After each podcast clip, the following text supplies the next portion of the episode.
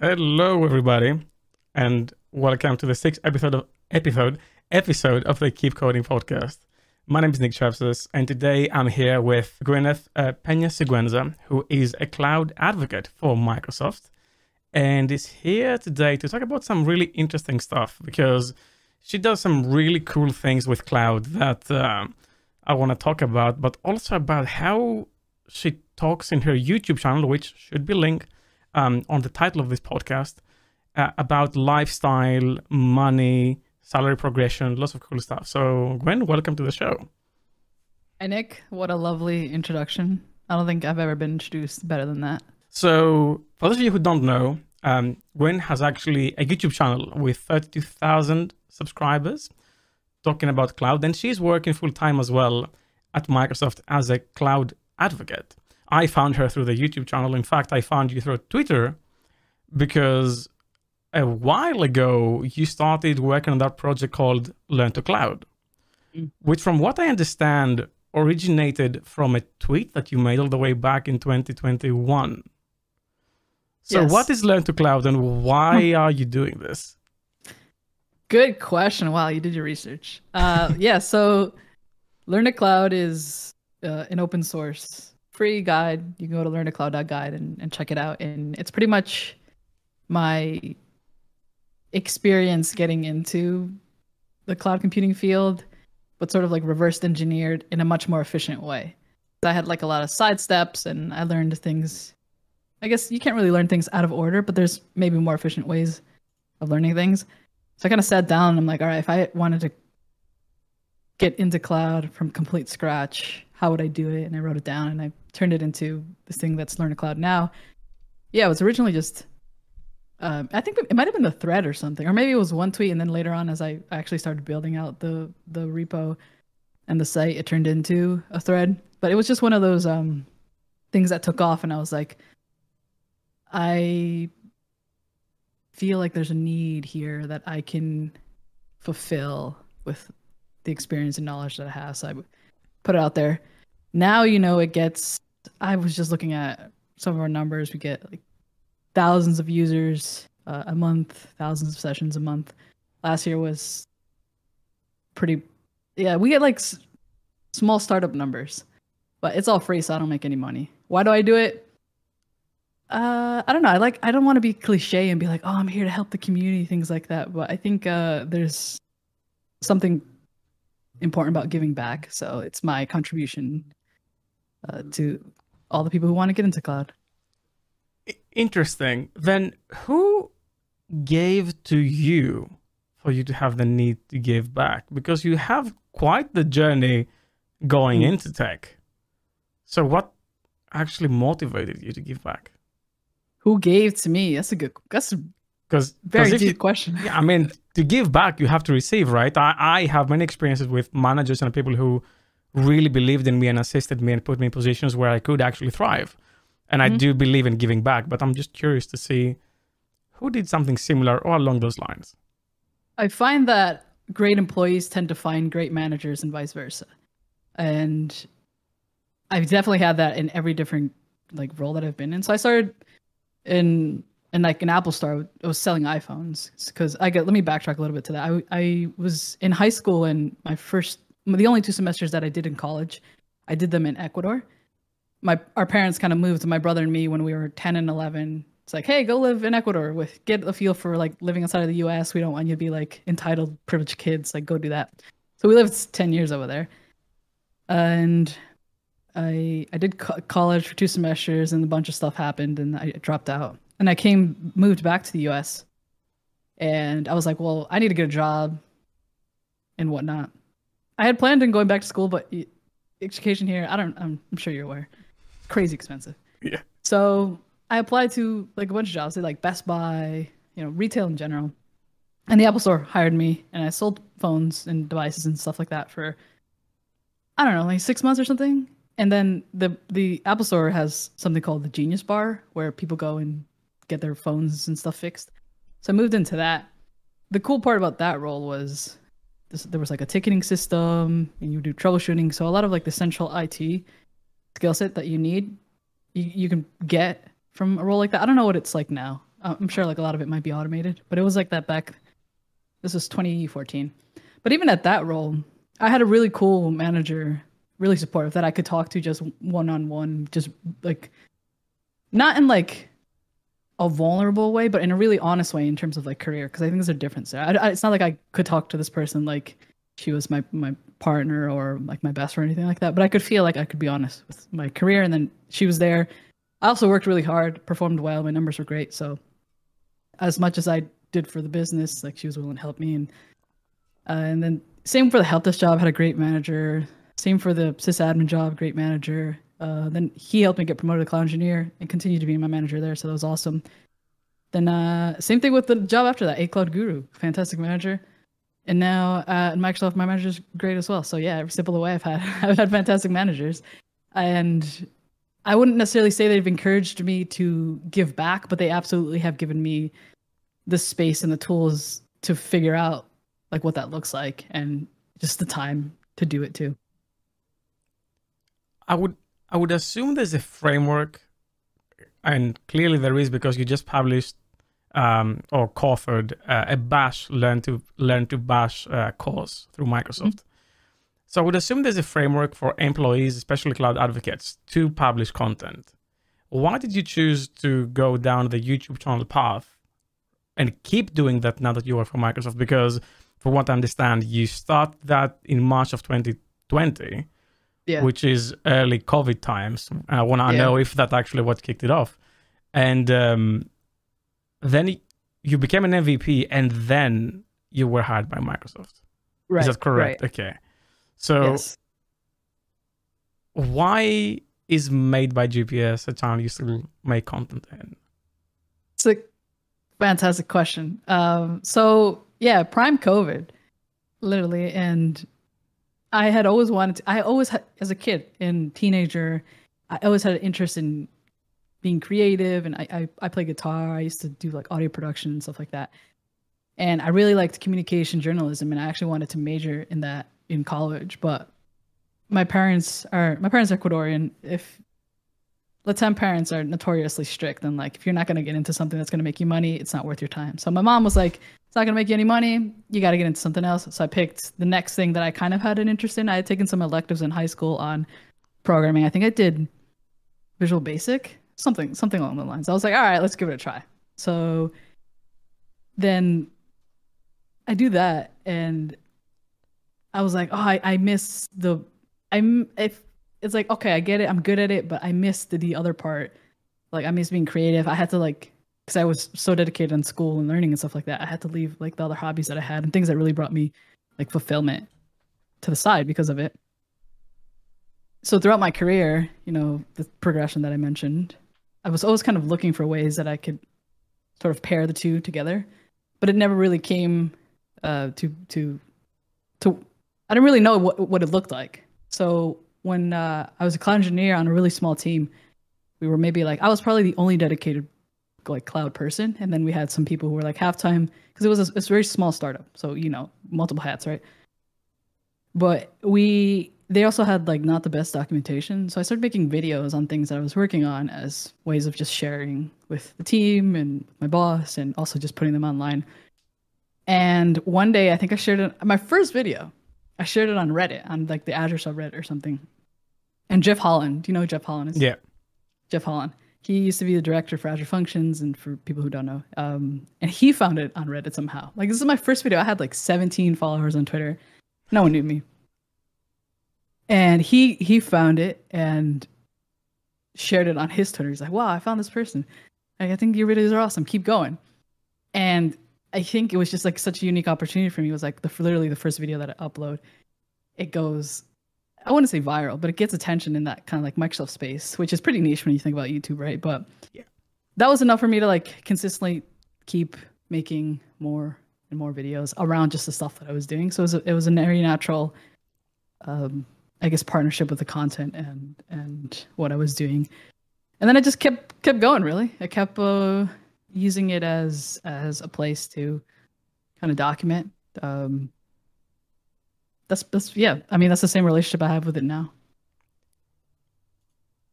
So, the, the interesting thing about this, you know, with with Jeff and actually other people as well, is that people, especially in Microsoft, but I'm assuming in other companies as well, they're actively searching for content created by mm-hmm. creators on the technologies, especially the ones they work on. So it's not that hard to find. I guess it's hard to stand out because mm. there's like a plethora of small channels of you know, like mm. you said, people who no one no one knows and they haven't really figured out the content. So to get the recognition so early, it's super rare.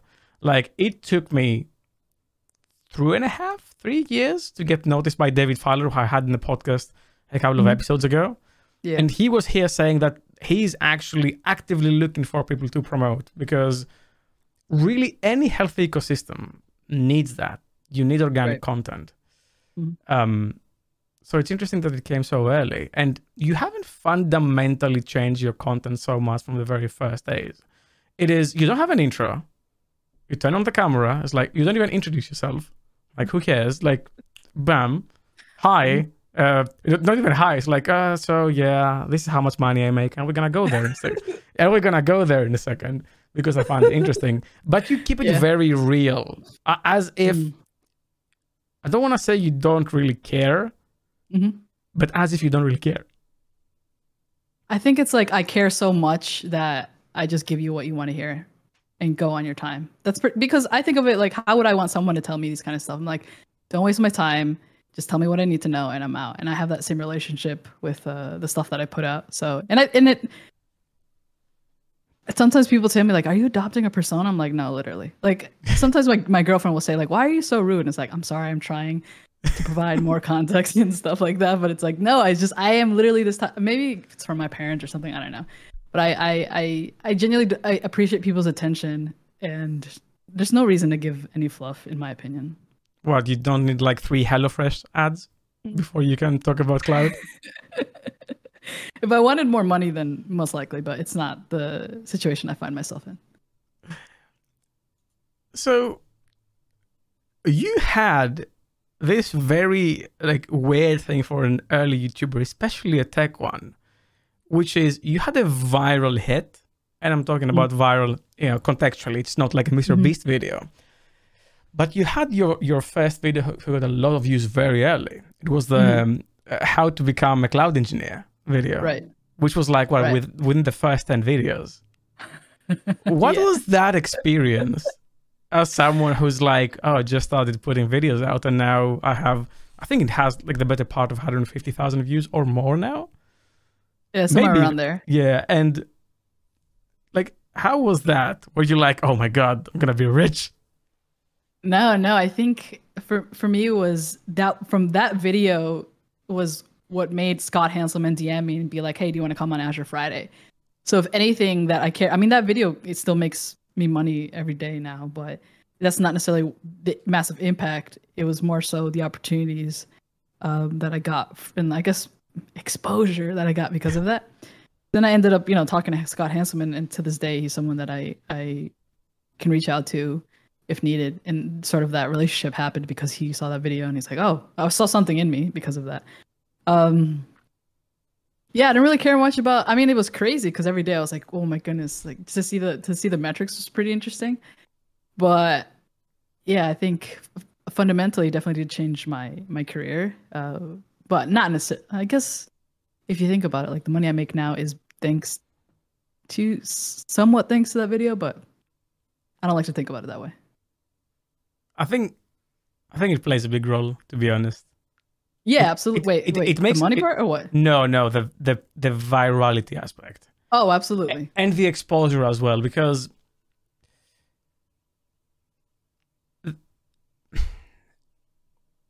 it's it's one thing to be good at what you do, mm.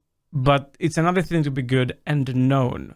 I'm sure there's many brilliant engineers in, in Microsoft that work in .NET and C Sharp, but you don't really know them. That doesn't make them less of an engineer, but they can leverage other aspects of career progression and everything by the fact that they are well no, I can tell you from my experience that when I became a Microsoft MVP, I could ask for more money as I was getting promoted. I would get more opportunities when um, I made the channel. The channel did good. I could leverage that to be like, hey, I it's a it's a privilege. The fact that I work for you and I have it in my LinkedIn and I have an audience that has an impact on how many people apply to work here. So it I think it does play actually a pretty big role. And and you've Yeah. already downplay it because it's like ah, it's, it's fine. Cute. No, no. I till this day I say I got my job at Microsoft because of the channel. And at, actually, job before that, I worked at A Cloud Guru for about six months, and I remember bringing up my YouTube channel there too, and they were like, "Yep, we want you." So yeah, absolutely. Um, I'm not trying to downplay it. Maybe because I'm so we're like so used to and so numb to the fact that this is a thing in our lives that it's just like another day to day kind of thing. You're But so I guess humble. if you're trying to be trying to reflect on it a little more, and and it's like, yeah, yeah, it's uh definitely. I don't want I don't want to say advantage because a lot of work. I mean, you know this more than anyone. Like so much work goes into it. Yeah. Um, and I don't use it in the way to make money. So I don't. I definitely don't get out of it the amount that I put in. So yeah, it's like it's like a lot of work for very little. I mean, we, we, we're going to get to that because I have some questions about some very interesting things you said. Oh my goodness. okay. Even as as uh, soon as as recent as today, actually, What? um, or was it or was it yesterday? I think it was today. But before before I get there, I, I'm very curious to know what do you think made that video stand out and made people click it. Um.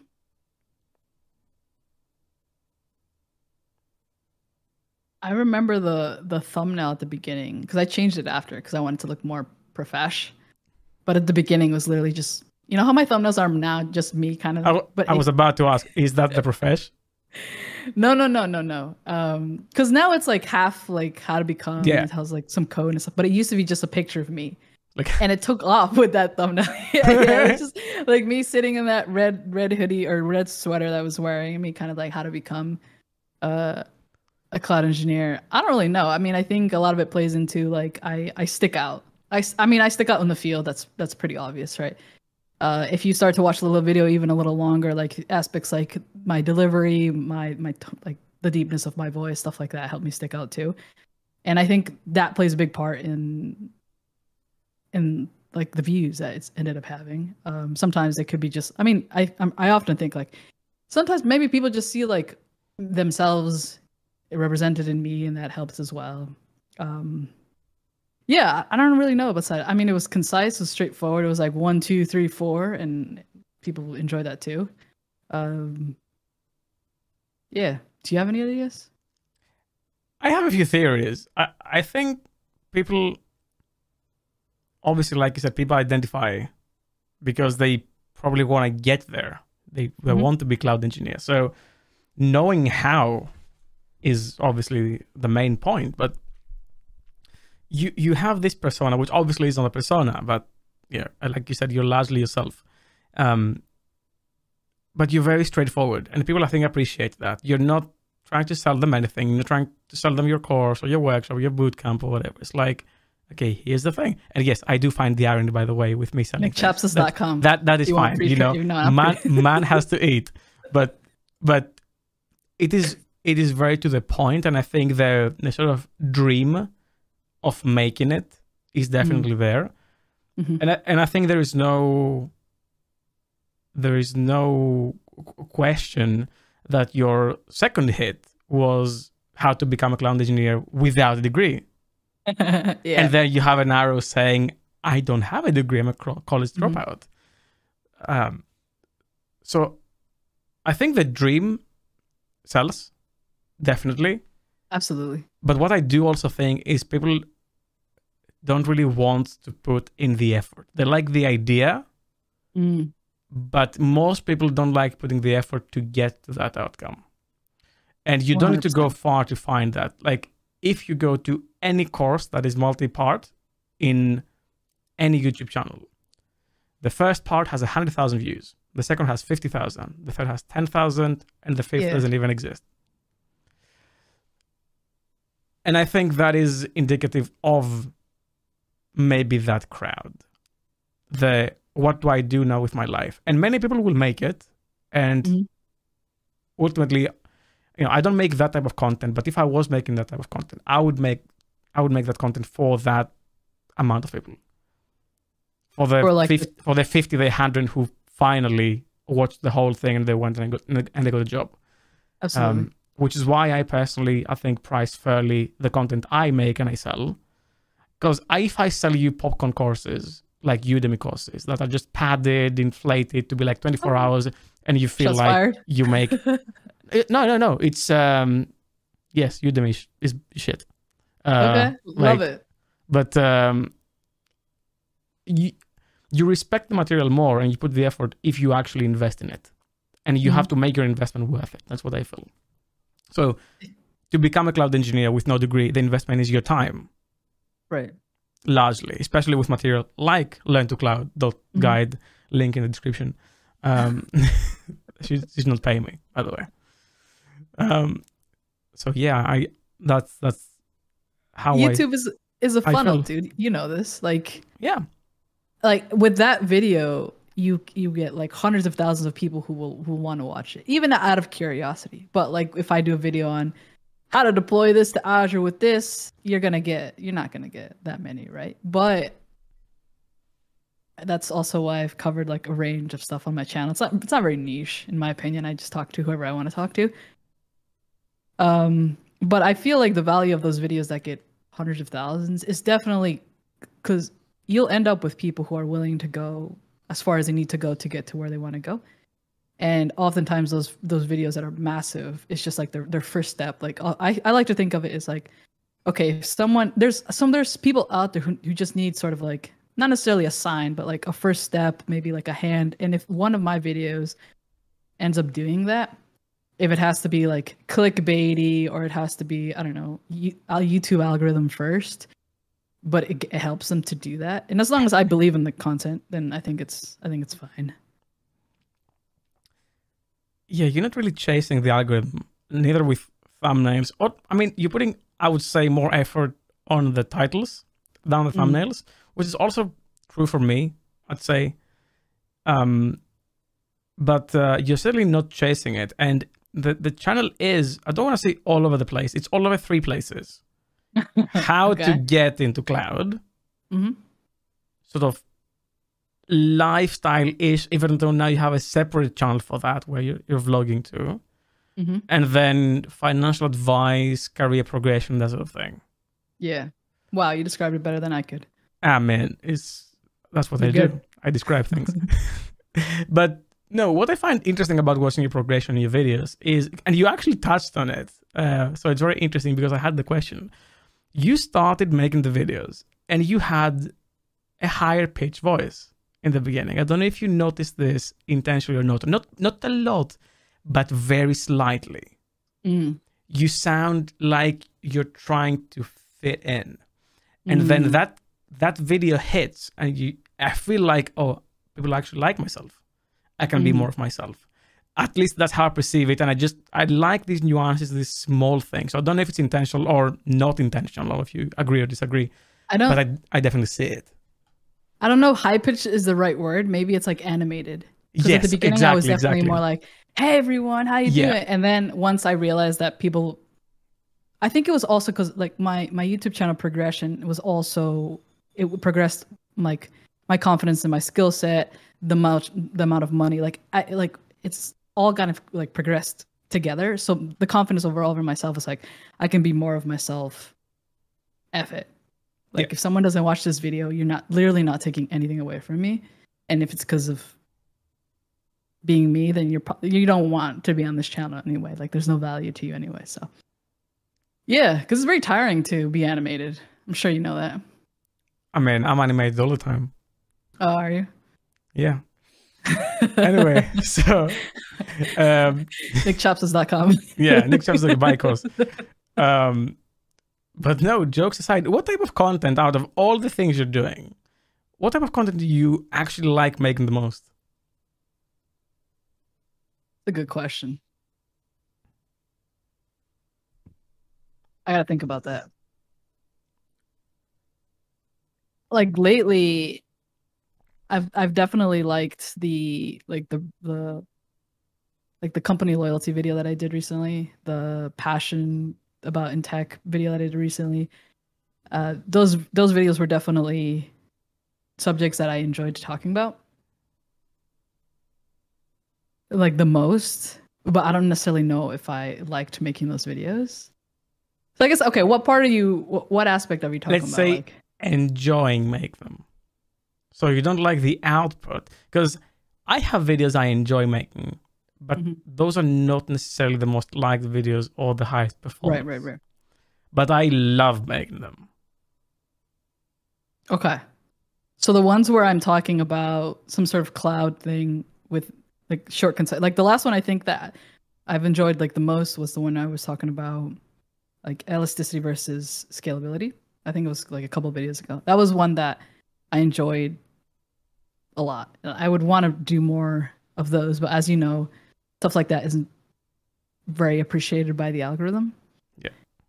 um, which I allow myself to do more than most than probably you, because I don't. It's not like a full time thing. Uh, but I, I mean, I like making vlogs too. Yeah, I noticed. Yeah, it's it's fun. It's like you get to look back at like uh, your life in a bunch of little clips, and it's like a nice little reminder. Um, yeah, probably the the, cloud stuff, like the short, very like cloud agnostic stuff that I I do. It's very hard to clickbait those videos. It's incredibly hard. You like Mhm. you have to go and stretch it, and like that's how I manage to talk about things I really want to talk about without making them underperform. Like I'm pushing it, and I'm getting the pushback sometimes in the comments. Like that's a stretch. What you're saying It's like okay, like I see the connection. So you know, if Mhm. it's partially true, then it's true. Um, to a degree, but like for something like that, you'd have to say like how Amazon truly scales. Some something like this, and if it is Mhm. partially true, or like how sorry, I, I forgot that uh, Amazon is the competitor. How Azure truly scales. Um, so you wouldn't have to be direct, and then that could be actually really anything. Mhm. And people clicking it are basically betting on wait, is she gonna talk about something I really wanna hear about? right. or is she gonna give me nothing? And I have found that most people actually are fine with it. Even They're used to it. they're used to it, yes. I think Mhm. even if people are being clickbaited, if you have enough value to give, they will maybe tolerate it. Sometimes I'm looking at Discord servers or Reddit when I'm being posted, and it's like, okay, here's Nick doing his thing again. But at least the boy. videos are good. Yeah, sorry by the way. I just wanted to to no, this is the other way. Just need to to do this here. I like how you have those handy. I mean, do you know what else I have? What? I should send you learn to cloud stickers. I have uh, for all of you viewers out there. Um, these, and by the way, I don't care. Whoever wants to pause this VOD later and get it, Are these credits? they are 20. Please focus for the love of God. Come on. People are ready to pause this. It's not going to focus, is it? No. Okay, whatever. They're $25 uh, dollar worth of credits. So I have a grand over here. now. But AWS is giving, is giving me thing to, things to give away. Wow, They're- look at you. You've made they're- it, man. There, I know, right? I get stickers now. Wow. No, but it's good because um, I, I'd say I don't want to go there straight away, but I, I'd say AWS is certainly lacking in the .NET field in terms of recognition. You know, people assume Azure is the only cloud provider, Mhm. um, and it's not. But they do have an excellent getting started experience. By they, I mean Azure. So you, You're welcome. you I are. Azure. I see what you're wearing, by the way. Me visually. You know I what? I, I I bought your merch like four weeks ago to wear on this, and I still haven't gotten it. So it's your fault. I have to talk to Teespring. Like this is ridiculous. I got mine like immediately. yeah. Well, it better be like signed. I need your signature on that or something. I will have to else. fly to New York. Yeah, because this is. by the way, since the since the card did not work, by the way, uh, I just want to go to the chat and post. This is a You're gonna dr- 25. I'm gonna just gonna- post one. drop an AWS. Yeah, here's an AWS credit link in the chat. If you're watching the VOD, you should be live here. Um, so if you just want to redeem it, you're gonna get twenty five dollars. Wow, someone go get that right now. Ah man, I'm just saying. Anyway, so let let me let me. I know you planned this too. I know I the back of your mind is like, I need to drop this code. I have. going You know what? The plan was also to wear an AWS hat that I have downstairs, AWS Mhm. Community Builder. But then I'm like, well, It's gonna ruin that's hair. maybe that's maybe too much. Mm. Um, but there was recently a tweet I saw. Um, I think it was yesterday. I say I think it's in front of me. I can see it. And the tweet says that uh, who are well-known content creators, educators, course makers with solid real-world experience and preferably work still on the field. Now nobody tagged me in this, so you know for whom the bell tolls. Uh, but you, but you, you were tagged, and you actually even quote replied Mhm. or quote retweeted. You said, nine years of experience, 3 Mhm. years of creating content, no plans on becoming a full time content creator." Mhm. And then a hand Yeah. emoji. Pick me. So, does no plans of becoming a full time content creator means that you're not on track to do that or you don't aspire to do that? I ask this fully knowing you work for Microsoft and employees and colleagues will watch this. So, you Mhm. don't have to answer truthfully or honestly or at all. Um, Like, but I'm can just say asking the no question. comment. But I'm not. But I'm, if you if you want to say no comment, you can say no comment.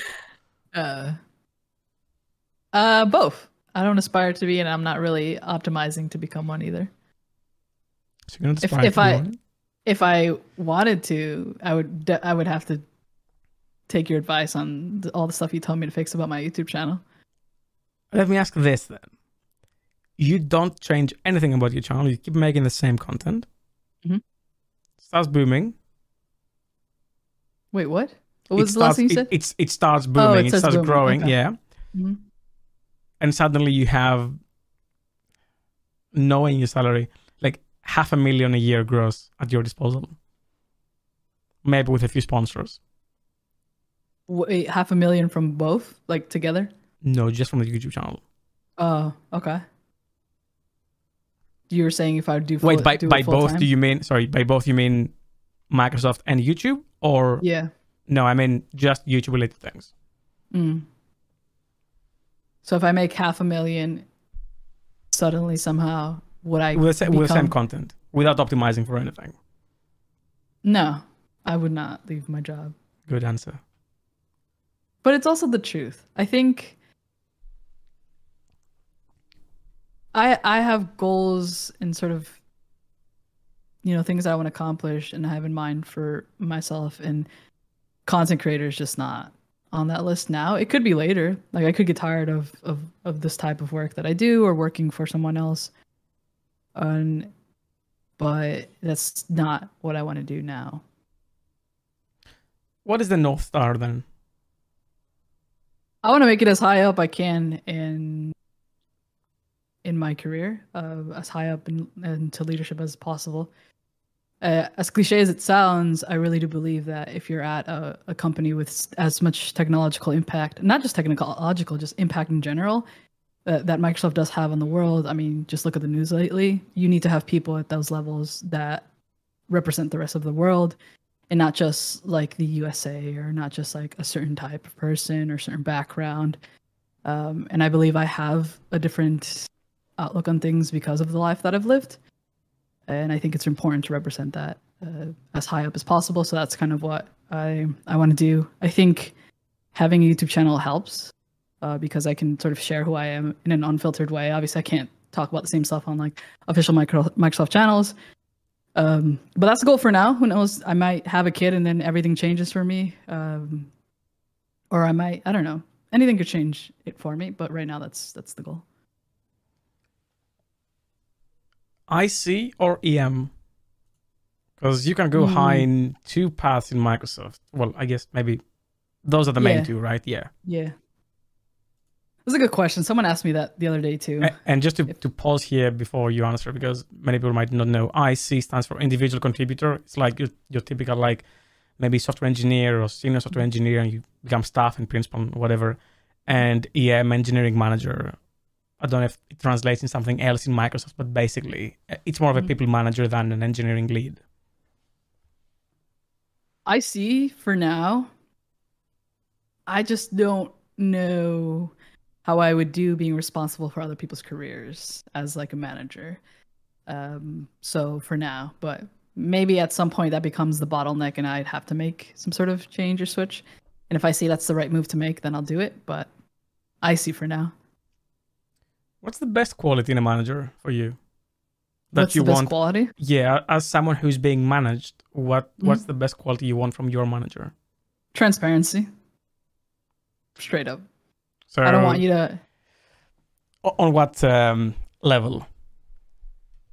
as as as much as you can give me i can i think my so my relationship with with work and my career in general is very pragmatic i leave all my vulnerability to all the other aspects in my life that truly do deserve it. For work it's like it's business both sides. It needs to be business for me. I need to be paid as much as i deserve to be paid and you need to get as much work as you can out of me. I understand that going into it and that's what's helped my progression and helps me handle like current situations that we're in and all these kinds of things. But in order to to achieve that for me i've always needed to be around managers or call or not necessarily colleagues but managers people who have like stake in my career to just be honest. Like i need you to tell me oh i need more of this i need less of this we should change this oh this is where we're at this is what i know this is what i don't know that way i can act accordingly or i can move around accordingly if i have to make a change in career or change in role or change in company whatever it is i i can do that but based off like what's really going on I don't like people who pad stuff who are like, oh, you know what, it's going to be okay. It's not up to anyone to make me feel like it's going to be okay or to make me feel happy or anything like that. I just need like the, the, the hard, cold facts. And then from there, I can adjust. Is that why you're transparent with things like money in your YouTube channel? Absolutely. So you just want people to know what they basically can't know organically because there's so many times you can just browse levels.fyi and see what each person makes but Mhm. putting a face on that number maybe it's different for some people so is that why you do that i guess Yeah, but I would also say that usually when I talk about money, I I, I like to preface it or provide context where it's like, oh, it took me this amount of time. Because what I see a lot this year, and like maybe I think since like short form content kind of became a thing, is like people are like showcasing the lifestyle, showcasing like I went to this boot camp, I did this three month thing, and then now I make six figures. Where the reality is like that potentially has happened for a couple of people. It's probably not going to happen for you. So it's very possible to make a good amount of money and whatever. Even like a good amount of money is so subjective, right? So whenever I do talk about that it's in the context of like this is how long it takes and this is why like this much money for me is significant because then i also give you the context of life. What's my current uh relationship with money? Like debt uh expenses things like that. Because money's so subjective. It, but if you make all your moves around it you you, you have to be like strategic about it. Hundred and you know eighty thousand dollars for you and me is most likely going to be very different. Like we were just talking about your house and stuff like that before, right? Um, and I think when people, because there's the cold clickbait nature of, of content, like it's so quick to just be like, this is how much I make. And then people be like, oh, yes, I need to follow you because I can trust you. But I'd rather get less views, less engagement, but provide more honest advice because then the people who actually find value out of that most likely can make better decisions. there's so many places i want to take this i'm going to start with this. How much money do you make? 175,000 that's base base salary, okay. Base salary. So, just for people who don't know, when people work on such companies like Microsoft, Amazon, Google, whatever, you really have two, well, you have three main avenues for salaries. You have the base mm. salary, then you have a bonus, and then you have usually restricted stock units or RSUs, whereas amount of money of stock vesting over a period of time. And uh, you know, basic salary is just one of that. And usually, when people are transparent about how much money they make, they talk about TC, which is total compensation. I'm not gonna make you tell me your TC. I don't want to know, but I want people to know that this is not just the money you make. Mhm. And the reason why that's important to me is because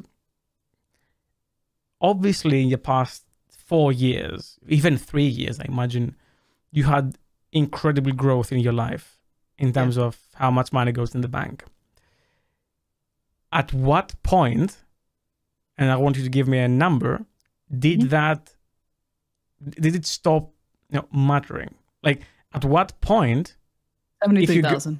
how much? Seventy-three thousand. Okay. Is that because that's the actual number and you researched it, or it is 73 for you?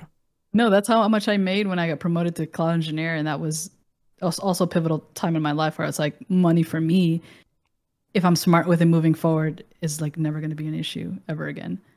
Um, but well, I I feel like around like the happiness or the happiness level is like seventy five thousand or after it. Yeah, But I was making 73 something, some change around that. But that was, yeah, that was the moment where, like, from now on, I live smart with money and I'll, I'm going to be okay. And that was, like, life changing for me. so now if you go from 175 to 250 T um, base, Mm. what changes? Probably I can invest more. Okay. Yeah. Sounds about right. I mean, I want to buy a house, but uh, I like living in in the city. I live in New York City for now. I like it. Uh, my girlfriend's going back to school, so staying around here is local makes sense for us. I'm not in a necessarily rush. Like buying a house in the U.S. used to be like, oh, that's what everyone does, and I don't necessarily care too much about that. So at some point, that's going to be a move. But if anything, I just end up with more money to save for a down payment or to invest or something like that. Can you even buy in New York?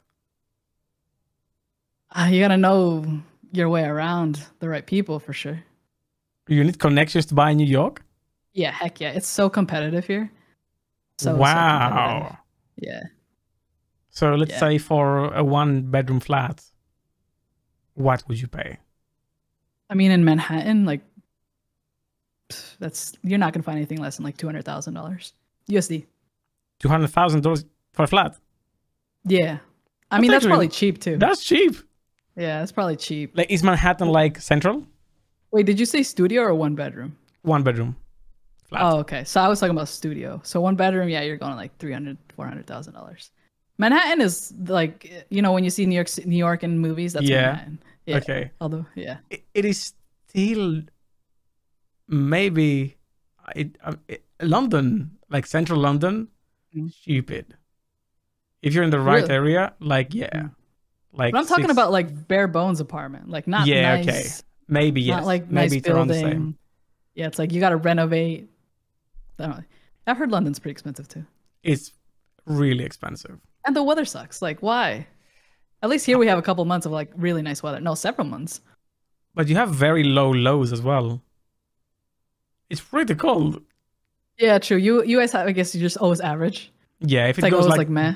below minus five C, which I don't know what it is in American What units. is that in It's it's in cold in American? What is that? in American.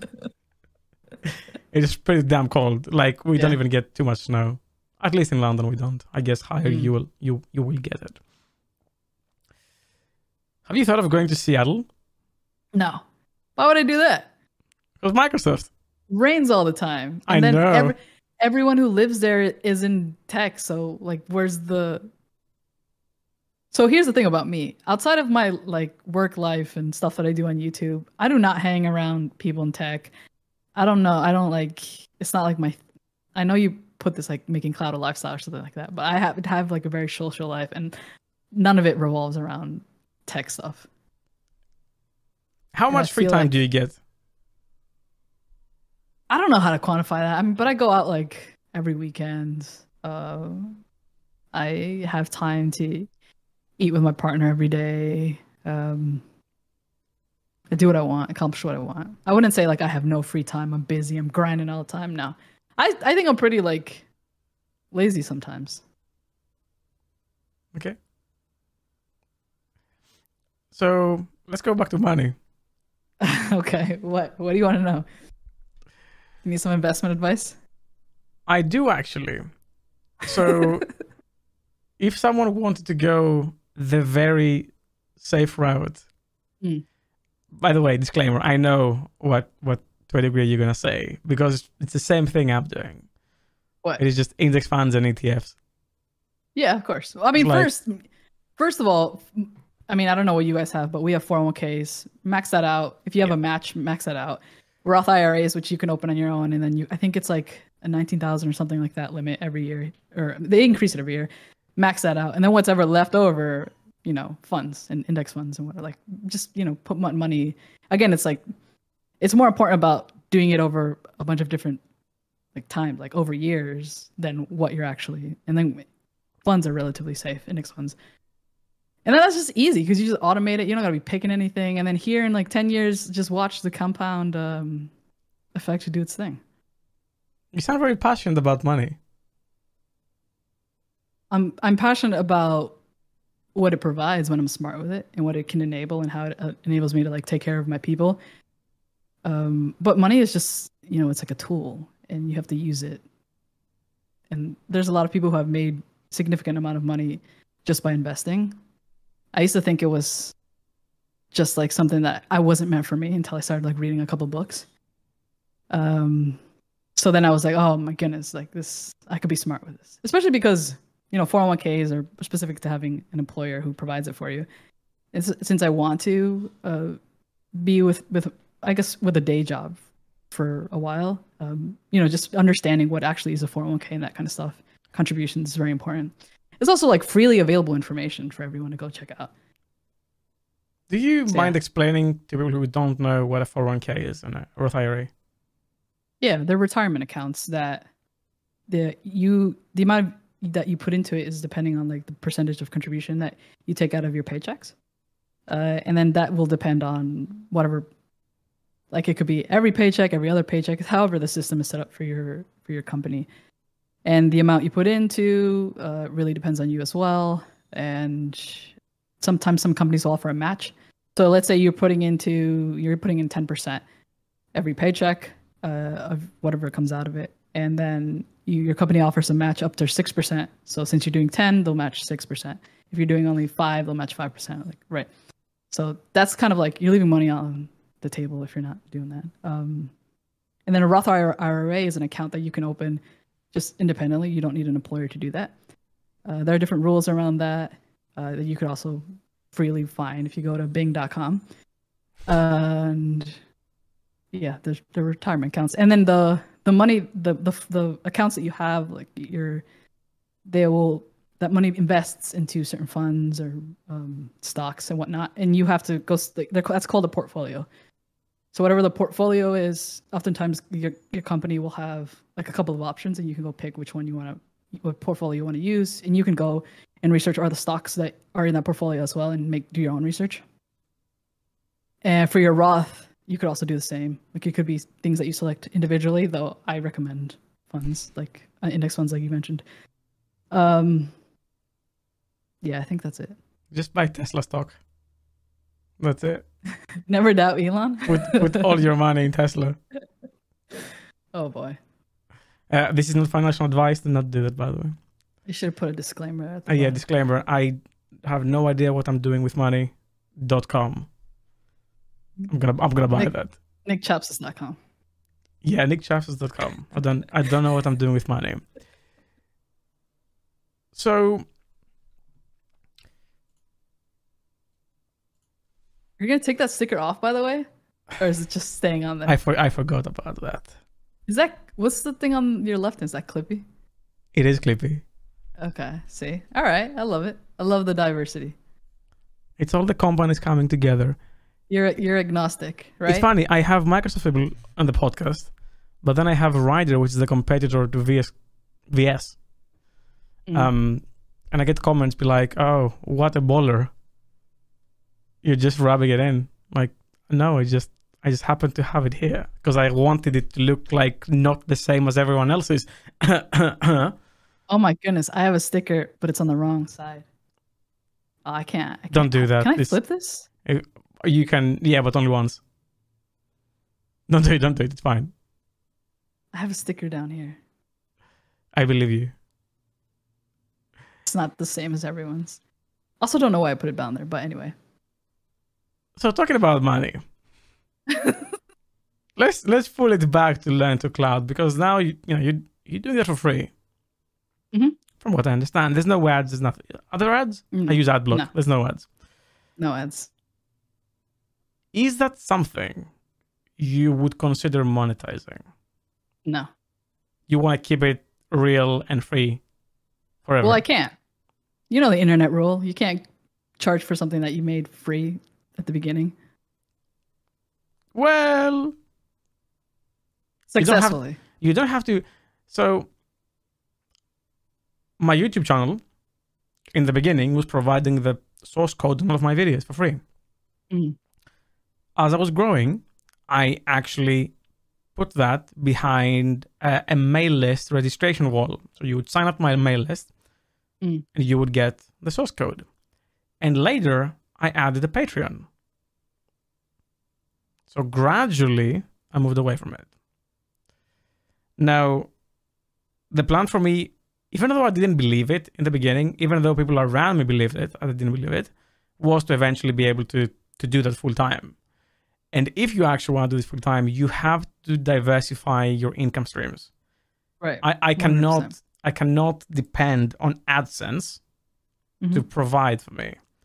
Even now, like I'm probably making two thousand pounds a, month on AdSense, It's which is like uh, two point four k for dollars, which is Mhm.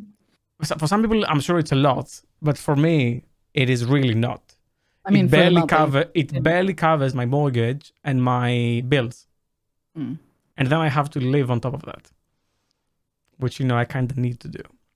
Yeah. So good for some, but but ultimately, and you've read many financial books from from the sounds of it, and probably business books as well. Uh, for me, only read two. well, there's two good ones. I've seen the ones you recommend. Um, for me, YouTube is effectively a loss leader. It's losing money Mhm. in itself with the idea of monetizing other aspects of it the courses the workshops i'm running the patreon the everything It's the marketing. yeah so if not learn to cloud Mhm. nothing around it I don't really have interest in monetizing any technical content. I've I'm making other decisions, which is why I said like outside of the stuff that I do for work and like YouTube, learn to cloud, uh, I, my life does not like involve a lot of tech. Uh, so things like you know your classic like real estate, uh, rental properties, those I would try most likely trying to develop those uh, to make money instead of uh, monetizing any content. interesting even on the on the videos where you're you're talking about your favorite books Mhm. you actually make an effort to make a point that there's no affiliate links Correct. even though you could very easily use Mhm. Amazon affiliates and link to those points to those books. Mhm. And for people who don't know, when when someone is making a video on their amazing keyboard or their amazing plant or their amazing headset or whatever, and they link with an affiliate link, you don't have to buy the item for them to make money. I don't know if you know this. For 24 hours, as long as they clicked on your link, anything they buy on Amazon gives them a cut. Do you know this? I did not know that. You can even see what they bought.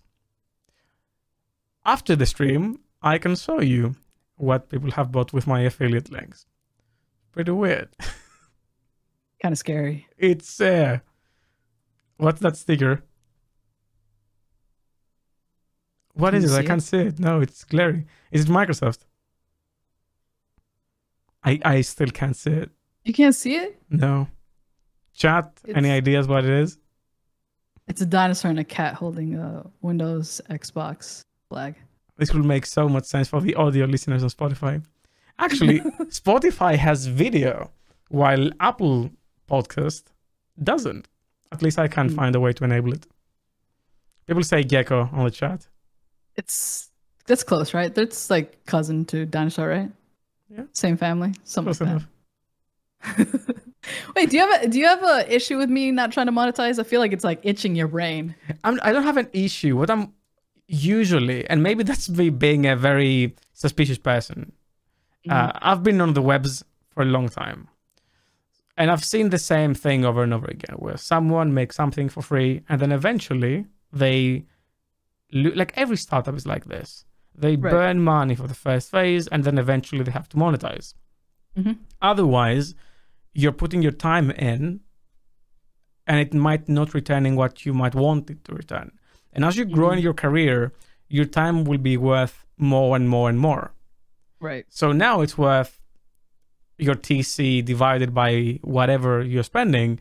But if you double your salary, when you double your salary, because you will double your salary, then the same time you're putting in is returning the same zero amount of money, but now your time is worth more money. Mm-hmm. So that's why I'm curious because I'm generally suspicious as a person. hmm So yeah, that's why.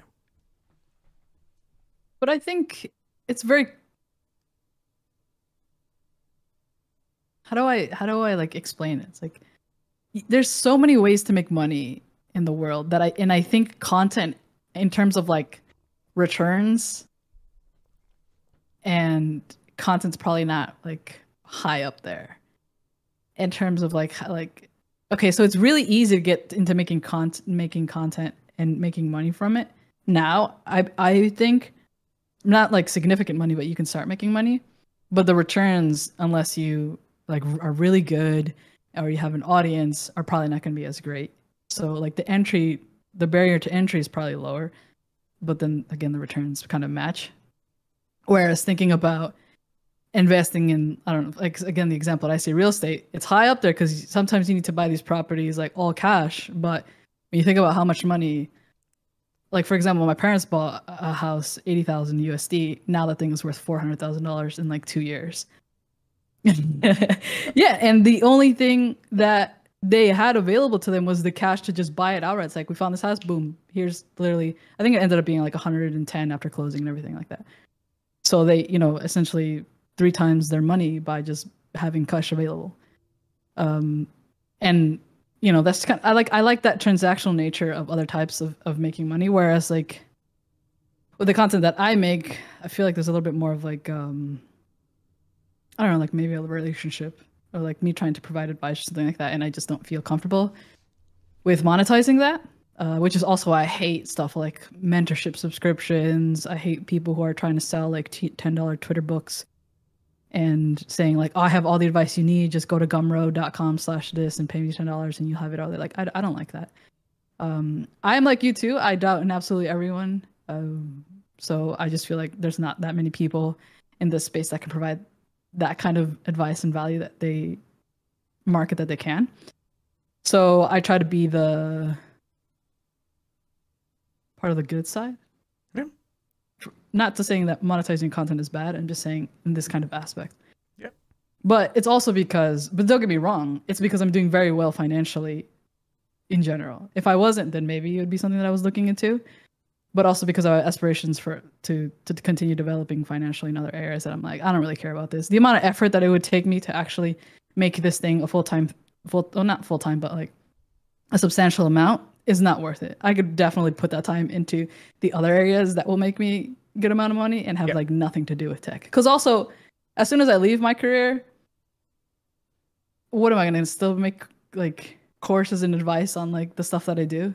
I I don't really know if that's something I want to do. I'm not saying again, people do that. I mean, you're doing it, but it's not what I want to do. Once I leave this, I'm out. I'm gone. I'm moving back. I used to live on a farm. I'm going back to a farm. Peace out. So are you planning to retire by what? 40. 40? Uh, actually, n- leadership usually is a lot older than that, right? It's probably gonna take me take me a little more, a little more than that. I think at the pace that I'm working at, I want to do that maybe until 40, and then switch things up, whatever that looks like. Um, yeah, but who who who knows really? Would you consider making a video on your investing endeavors? Not a video, a channel maybe. No. No. Mm-mm. lot of work, dude. That is true. You and you have wait three channels. Two channels. I have a span. I have a Spanish a vlog and an English one. The vlog one I just do whenever I want to. It's not like I- the last time I posted was maybe like a couple weeks ago, and it was like this two minute thing that I thought would be interesting to look back on. The Spanish one, I wish I was more consistent with it, but it's like difficult. And then I have my main, the main channel. Yeah, I can't imagine doing a multilingual channel, especially Tough. like imagine, imagine recording the same videos in two languages and then editing them for two languages. But the good Also, thing like- is, and, and and sorry to, to cut you off. The good thing is your second, well, the first language. Wait, is it second or first? Well, your other language is Spanish, Mhm. which is the second most. Is it the second most talked, used language outside of English? I think it's third What's the second one? Mandarin. Oh yeah, good point. That might be the one.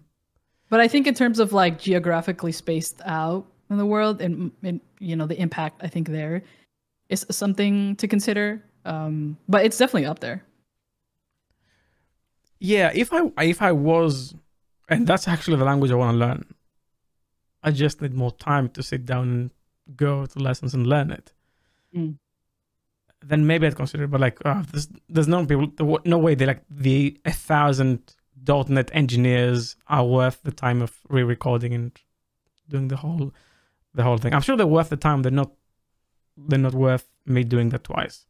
Maybe eventually. But when you think when you think about it from a money standpoint, no. But then I think that's also the liberty that I give myself because I don't care about that aspect of it from the technical content perspective. Is I can go make a video that's only going to be seen by 400 people and kind of test the waters and see what that community looks like and all that kind of stuff. yeah, Yeah. There's freedom on both sides. You just got to pick which one you want. Yeah, I mean, they obviously I wouldn't do that in main channel, obviously. Um, Mhm. and, ultimately, this podcast is like that for me. It's not monetized. Ads are rough. I just got approved for AdSense in the Keep Coding channel where the vote will be uploaded for this. But I'm doing this because I actually now have the opportunity to speak to interesting people and do it live. Why not? So I I do like you know, I have a course to edit now that I want to publish by Monday, and and that would make me way more money than this video will ever make.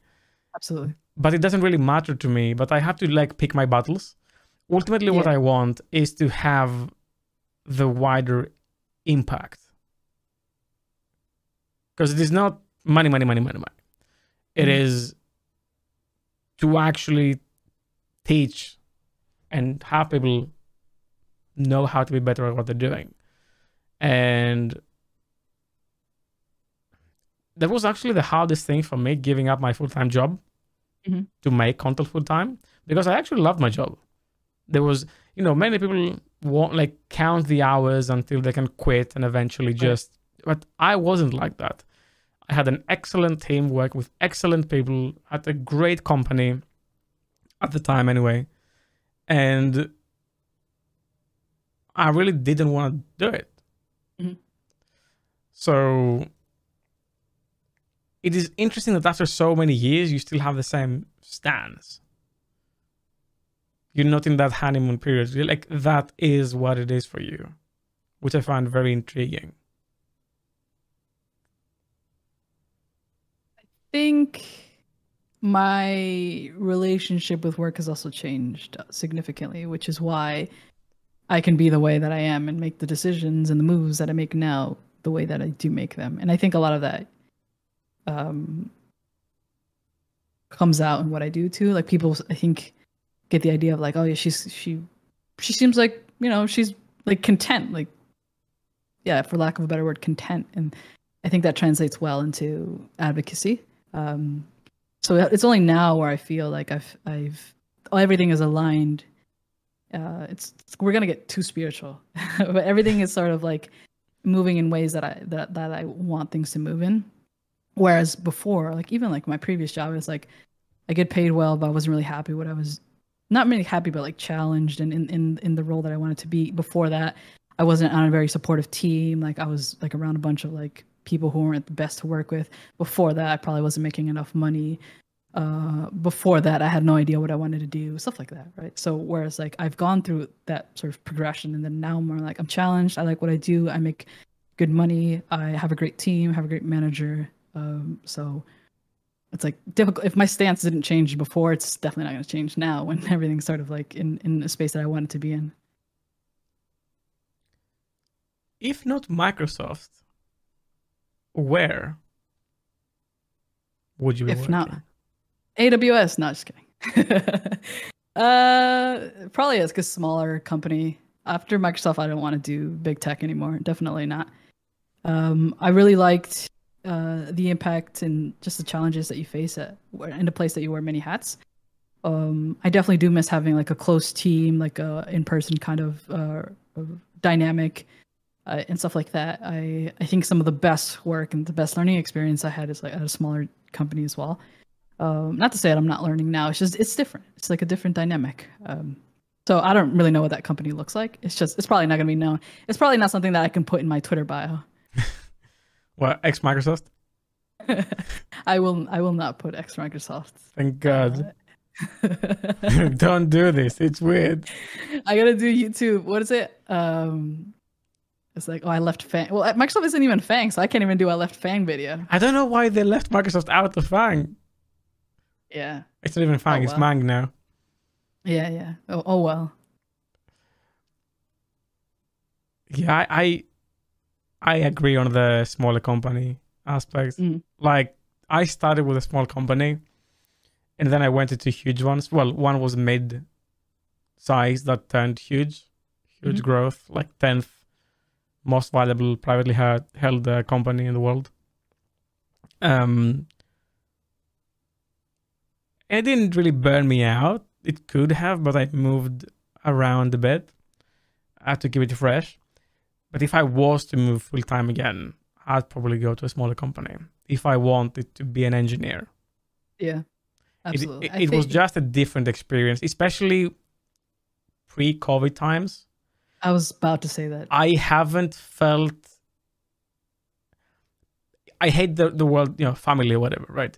But when every person, no matter if it's the CEO and an engineer, product manager, or whatever, is fighting to, to win business and do a great job, to effectively keep their jobs because small companies live and die by the contracts they have. Like, you just want everyone to succeed. There's no back- backstabbing. If I just backstab someone, Mhm. I might lose my job because if they don't do the job well, we won't make money. I might get fired. Mhm. So that sort of camaraderie, I haven't felt in a long time to actually really feel like we're all working as a unit. Mhm. And pre-COVID, it was just so much fun hanging out with people. Like, god damn, it was so I good. agree. I think this is probably going to be a hot take or controversial take, but the the fact that earlier on in my career I was all in person, like there was no remote work or hybrid or anything like that, was absolutely a massive, massive impact on my uh, ability to learn just opportunities. Because I remember that the so like in my sysadmin cloud engineer days, this the CEO, the CTO, all these people, because it was it was like a 40, 40 people team, like you know, there's people working overtime, there's people staying coming in earlier, staying later, whatever it is. And just because I ended up, you know, staying longer, being earlier, being around when like random times, like I'd often be included on certain conversations or be given super certain opportunities because I was only like because I was there. I was available. They were like, "You, Gwyn, let's try this thing." And I was like, "All right, great." Um, a lot of the reason that I ended up learning a bunch of different services in Azure was because of that. Uh, and again, that was pre-COVID. I don't know. I hope companies can figure out how to do that for people early in career now in a remote first type of environment. Um, but yeah, I would definitely search if I made a change for that again. I mean, not overworking or anything like that. I, th- I feel like I did my part of that, but definitely the the the that kind of dynamic. What does it take for a cloud advocate to be a senior cloud advocate? So this this phrase told me um uh, uh, someone I consider a mentor told me the earlier you are in your career in, in advocacy, it's all about like ownership. Like how many things can you put out that you've you've put in the work, um, sort of on your own kind of way. But as you want to progress, it's all about partnership. So, so it's about how many people can you enable. As again, cliche and as like corporate talk as it sounds, it really is about it. Like Microsoft, in a way, is you know you have thousands, hundreds of thousands of people, and you are going to find an expert at in anything that you want. I mean, think about it. Like we we have like the the the, the founding .NET team. We have like the TypeScript team. We have like the Python team. Like every everything is available there. So your goal is to no longer try to be good at absolutely everything, but be the best that you can be for whatever single thing it is. But then be great at connecting all those things together. So that's like my first attempt at that was like the Bash for beginners um, getting someone from a different team to work on it with me, getting someone from another team to sort of do the preparation and the outline, getting you know talking to marketing on, on it, talking like all these kinds of things, like and and, and aligning a bunch of different pieces uh, to to get that project out. Um, and then I just gotta find like those up, continue to find those opportunities as long as like they align with you know uh, business needs and like what what I'm naturally good at. Um, it's, also probably a tough year to get promoted, yeah, just true. in general. So we'll see. We'll see what happens. I, I follow you on Instagram, uh, and every now and then you post these stories. Still not fired. Day forty-five, still not fired. Yeah, I was thinking about automating that. Um, it, you should. It's so funny every time. I mean, it. I say it's funny. Obviously, people are getting fired. Yeah, yeah, yeah. Well, laid off. Yeah. Um, what do you think about the situation? I think Twilio was the latest uh, big company to, to join the club. Yeah, my one of my best friends works at Twilio. He messaged me that day. He was like, "Oh my goodness, we're laying off seventeen percent. Uh, I'm worried," and I was like, "Welcome to the club," because we we're worried like every every week. Um, so I feel like people are gonna want to hear like the sunny side or something like that. But ultimately, I like I tell everyone this business is business. Like if they're gonna, it, the the economy could be the absolute best the world has ever seen, and if they want to cut you or your team or your organization for whatever reason, they're gonna do it. That's why it's so important to be financially, you know, educate yourself financially, to to, to be smart, to not buy a brand new car if you can't afford it, things like that. Um, because those are things that you can control. Whether you're going to be laid off or not, you cannot.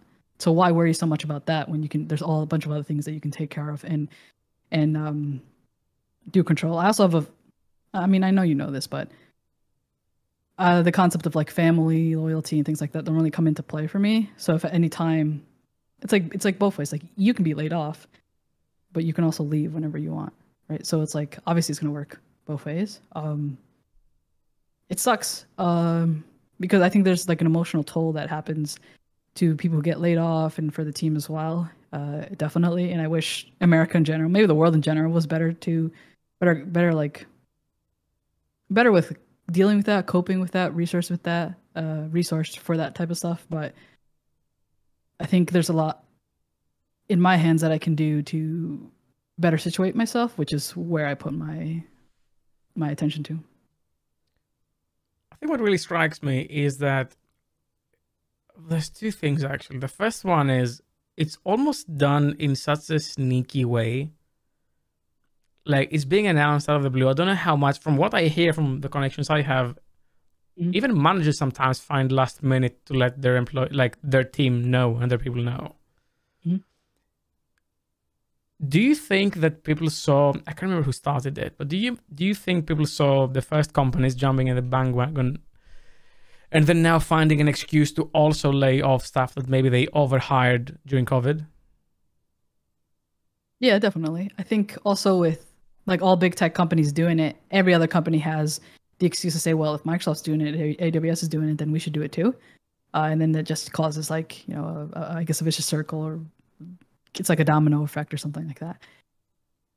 If I try to sit down and figure out why these companies are actually doing it, then I would not get anywhere because the reality is like no no one really knows that unless uh, besides the people who are making those decisions like you can be told one thing you can read one thing but the reality is I mean it could or could not be true but again what do I get out of like trying to really understand understand that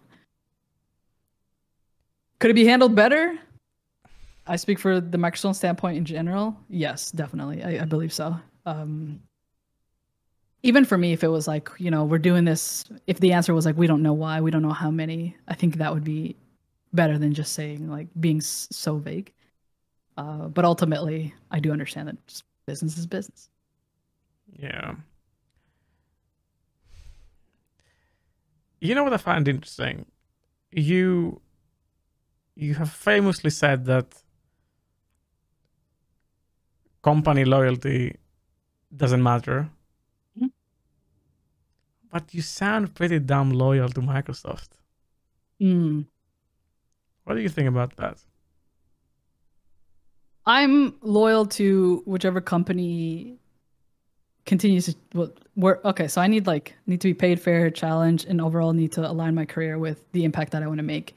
And at the moment, that is Microsoft. Even before being at Microsoft, like being part of the community, part of the MVP community, having access to these engineers, using the technology, had a massive shift in my in my career. So obviously there was like a soft spot, but also it was just like the move was very natural for me. I was creating content, creating technical content, working with it. Then I found the cloud advocate role, which essentially is that, but you're getting paid for it. So it's like okay, it's like a natural move. Um, if there was a better move for me, then I would make it. But again, making more money is not necessarily a better move for me. um, see, that's the thing. Yeah. So if money doesn't motivate you, then maybe you are loyal. If money doesn't motivate me, maybe I am loyal. Because the way I perceive loyalty is I work for checkout.com, a payment provider. It was a competitor to Stripe, another huge payment mm provider.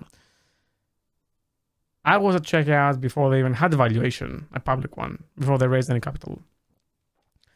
And I left when it was worth 44 billion. Stripe is worth like 100 billion or whatever, huge company. And I think mm-hmm. both of the companies were devalued recently, like a, a couple of months ago. Mm-hmm. If Stripe offered me double the salary, Sure, it won't make a difference to me, but I would only stay if I was loyal to the company. I don't think I would stay because I'm happy with a lesser salary. I would, of course, also take into account the thing I would be working on. Mm-hmm. Am I going to lead an interesting team? Am I going to be an engineer in like the domain? But maybe upon reflection, loyalty does to a degree matter. I will say that maybe it shouldn't because it's a bit irrational for the companies of that size. Mm-hmm. What do you think in hindsight? and I'm not so... trying to change your opinion, by the way. I'm just trying to entertain the idea that maybe it's not as black and white. So if, if another job comes along, it's like we're doubling your because I'm just gonna use the example that you give the second time, not the first time. If a, another company comes around and says you're gonna do exactly what you want to do, you're gonna do it how you want to do it, you're gonna have we're gonna pay you this much money, and for me, it doesn't. It makes like the way I can live my life and all those kinds of things is in a because like you can find a job that pays you twice as much but requires you to be in person or something like that like you know right and then you're losing money to some extent you're losing time and whatever so if everything was significant, like literally everything checked off was like better, then I would make the move. Yes. But, you know, it's not rainbows in this space. Like, does that job really exist? Who knows? Maybe it does. Maybe it does come along. Um, if you sort of, if I put him on like a, like a, like a balance and, and, and I'm like, overall, this looks like a better deal for me. And I, but, but also you're not, it's not just money. Like it's not just double salary is not enough for me to make yeah. a move. Then yeah, um, or if Microsoft start, started shifting towards a direction where I just did, no longer felt like I can do my best here, then I would move as well.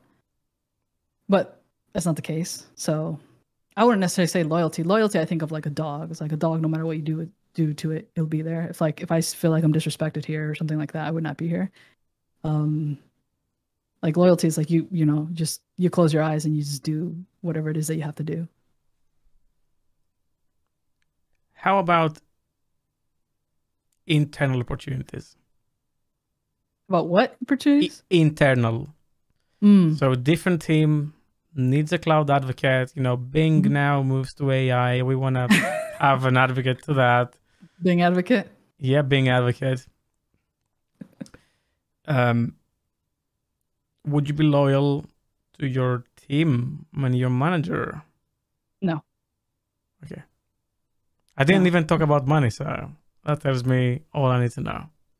Yeah, my commitment is to do my absolute best in whatever role that I'm in. I obviously now I'm very selective with the moves that I make because I've I've gained that privilege. I've worked for that privilege. Uh, but if there's another opportunity again that I want to pursue, then I'm gonna go do it. I've, I've I've spoken to my manager about this. Like, while I'm here, you've got me fully engaged. You get everything that I can give. But at some point when I'm like, I want to make a different move, I'm gonna I'm gonna make it. And a good manager will be like, yeah, that's what you're supposed to do. That's good. I like absolutes. It's like there's this book. It's called Simple Rules. I read it like a couple years ago, and ever since then, I was like, I don't need to make anything this complicated. Like you can, you can operate in ways where if you remove like certain emotional aspects, like you're not as clouded, and you can be more pragmatic, and then you can leave the emotional aspects for other things that require it and deserve it. Inside or outside work, you mean? inside work there's definitely some aspects of it uh, but outside there's like way more way way more like i think emotional like intelligence and maturity isn't something that i had for like a while well into my adulthood and it is because of of like me taking care of that and and, and, and like going through certain things and learning certain things and, and and and whatnot that i've learned what that actually looks like and then i've learned also that that doesn't necessarily have to have its place in the career work. That's not an excuse for me to be like an asshole for anyone to be an asshole, because you can be respectful, but also not consider work your family.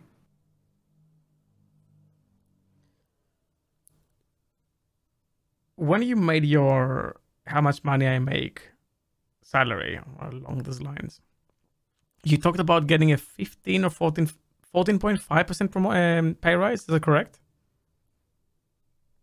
It was some big number. Sixteen? 16. Sorry, Mhm. I, I uh, don't want to make you sound poor. Yeah, how dare Um, but th- for that was in Microsoft, right? Mhm. Those numbers for companies of that size Mhm. just don't exist normally. You I'm don't aware. get 16% pay rises. You Mhm. get three, four, five percent, and if you're amazing, Mhm. how the hell?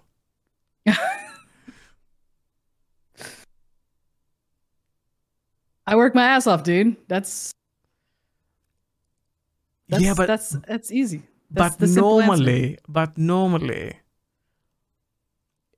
hard work in such places is not being rewarded like that. That's what really surprised me. You will not get the you know net outcome of your effort to reflect. Mm, If you work 16% harder, you won't get a 16% pay rise. right.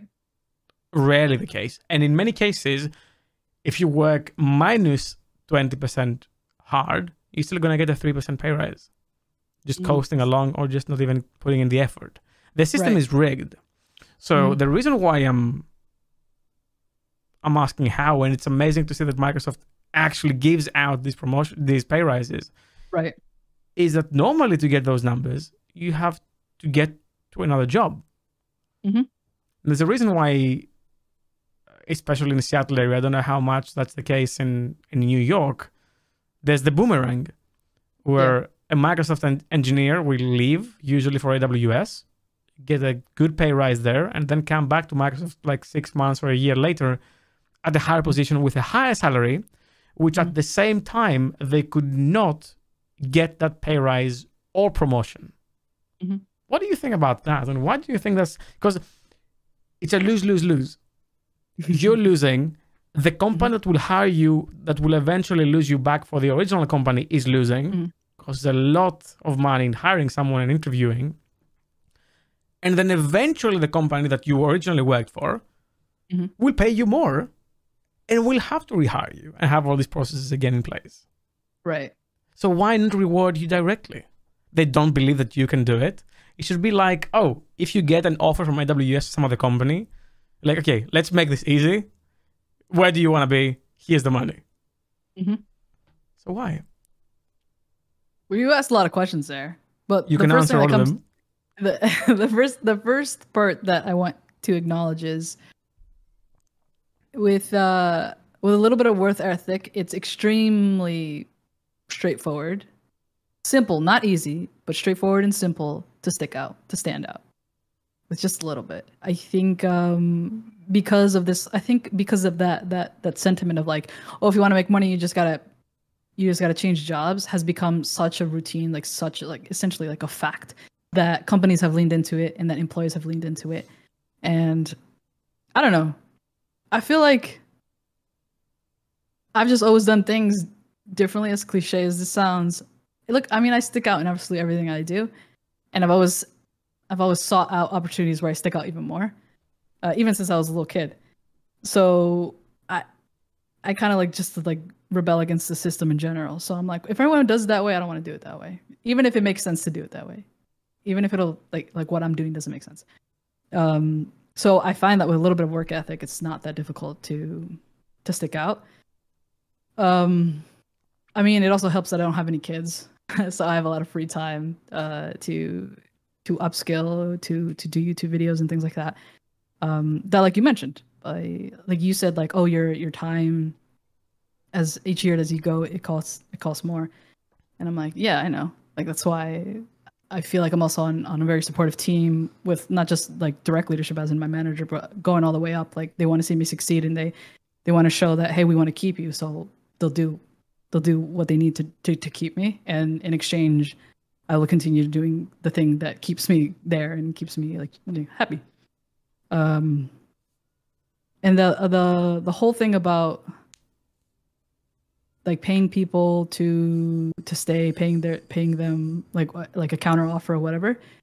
I just think like in large companies like just because you have like so many more more people co- wanting to come in like maybe they think of like all right we'll find we'll find someone or something like that. Not to say that everyone's like re- easily replaceable or things like that. I just think like at that scale it's so difficult to think on like an individual level.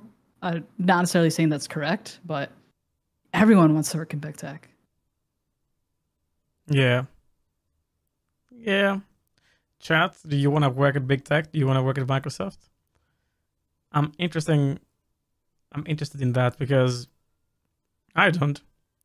Well, I say that I have two failed attempts to work at Microsoft. One intentional, one not intentional. So I used what do you mean to. like you failed non-intentionally or what So story time. All the way back in 2017, I started working for a company called ASOS, which was on Azure, huge migration, And I- asos like the clothing the clothing brand, yeah. oh wow okay So I was working for that lovely company, and uh, we were actually the biggest or second biggest Cosmos DB user at the time. That's how I learned cloud. how long ago was this That was 2017, like.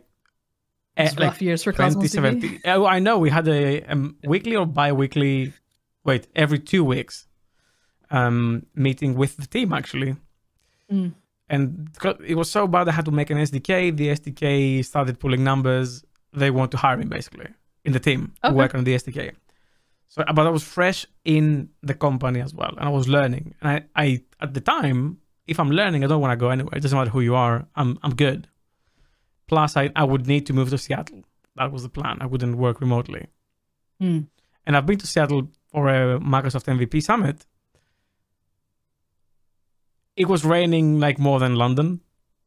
yeah yeah that's seattle for you So I didn't know that. I thought all the US is like New York. perfect yeah, or California. no Wh- Which again, they're very different between them. But um, I didn't like it. So I didn't want the job, but they made me interview anyway.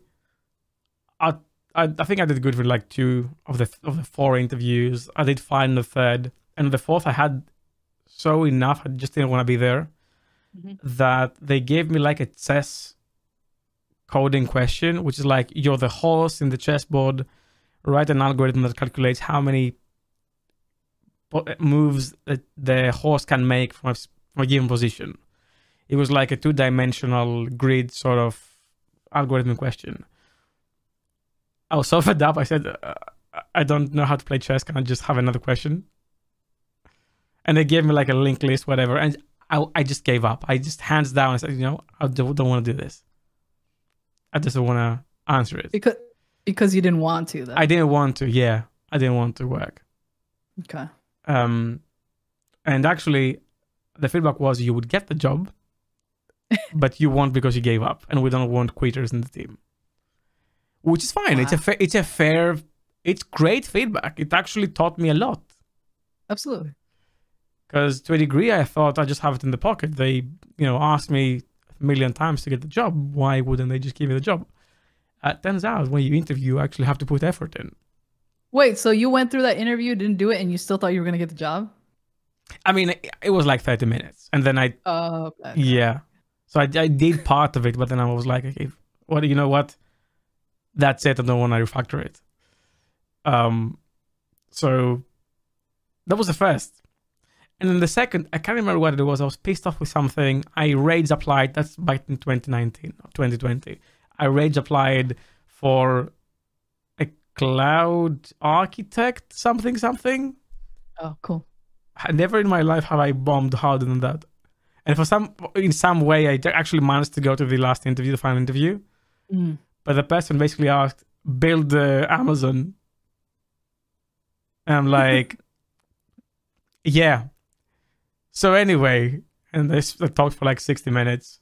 And when I asked, uh, you know, do you ha- when they asked, "Do you have any questions?" I said, I actually asked an honest question, and it was like, "Yeah." So if I was to work here, and the guy almost like, it's like, nah, nah, ain't happening.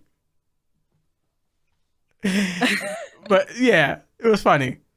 But I had two failed attempts. Um, and in hindsight, my life would be so different if I did do that. Yeah, obviously. Um, maybe for the better, maybe for the worse. I don't know. But uh, yeah, the luckiest two rejections I had in life. I mean, you tried. I did try. I hate that type of interviewing, though. Did you have to interview like that? How was your interview?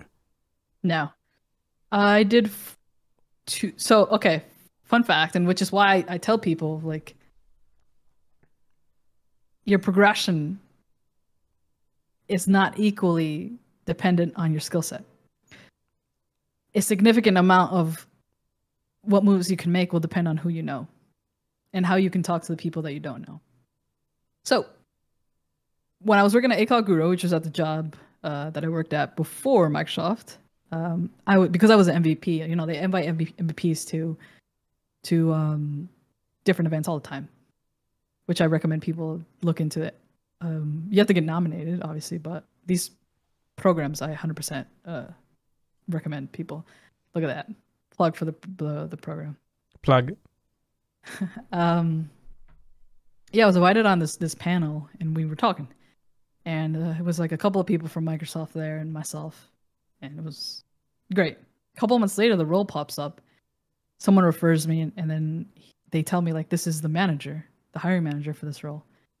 And I was like, this name sounds familiar. I don't know how. Then I go back and I look into the details of the panel. I was like, I was on a panel with the hiring manager.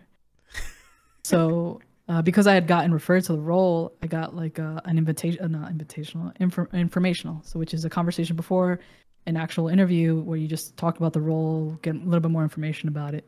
Um, sometimes with the hiring manager, sometimes it can be with someone else. But in my case, it was with my uh, my now manager, then hiring manager, I guess. And then I remember one of the first things he said is like, "Oh, we've spoken before. Like, yeah, we were on that thing." And I was like, and that I don't know why, but once I heard that, I'm like, I got this. I got, um so then as I I think I did a couple of rounds. I can't remember exactly how many, but it was on Teams, which was interesting. It's like 45 minutes, then 15 minute break, 45 minutes, 15 minute break.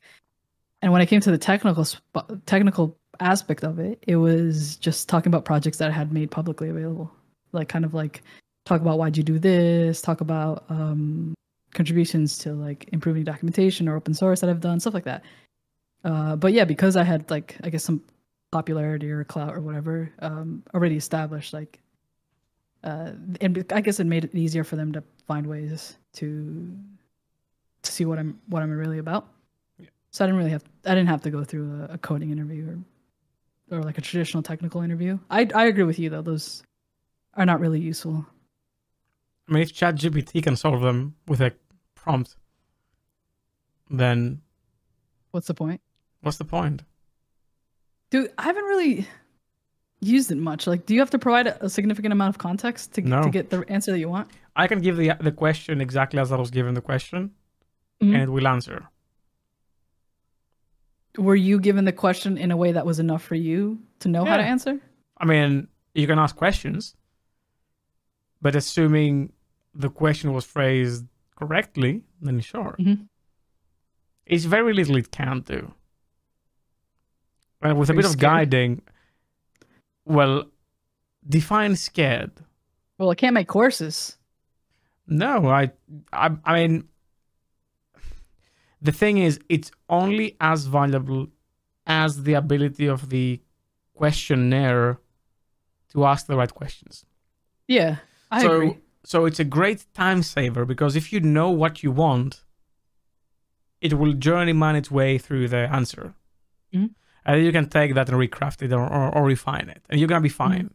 So I, I'm not scared, and nobody really should be scared Yeah. but you are having a bit of an existential crisis because one of the most fun parts of coding is the unknown. I have a problem, mm. I don't exactly know how to solve it. I open my IDE, let's go. And now this process can actually be turned into I ask ChatGPT, I open my IDE, I ask it, I get the whatever it spit it back, and I Mhm. put it in my IDE and I try to refine it it's a whole different workflow. And I think the way we write software will completely change, Mhm. especially with ChatGPT getting more investment on the coding aspect as well. Because if that's V1 and V1 is stupid good, I can't imagine what V10 is. Yeah, And it's Like, only going to get better. absolutely. I mean, that's the point. Just put it everywhere. Like you're gonna start to see that type of technology in I don't know, in like anything that you use. When Like cloud, everything. Everything. Cl- You know- I mean that's those are the most easiest ones to do. It it is. So here's the thing as, as a cloud architect or solution architect, Mhm. which I know you love the term, Yeah, it's my favorite term. the idea of knowing how to scale a system and put pieces together and you know when to use service A and service B and service C Mhm. is a skill. right. But the moment I ask ChatGPT, make a system that scales horizontally, uh, uh, blah, blah, blah, blah, I give it a prompt and then it tells me, oh, for this, you get the model will look this, your access partners look like this. That's the diagram of the architecture. You need a VPC here or a virtual network here. Um, you can use Azure Functions for this because they will scale like this. You can use blah, blah, blah, blah. Then you just eliminate the role and you give the developer all the tools they need to make the code. Mhm. So yeah, you need to know what to ask. But I've worked with people who would do that thing and they would take days to do it.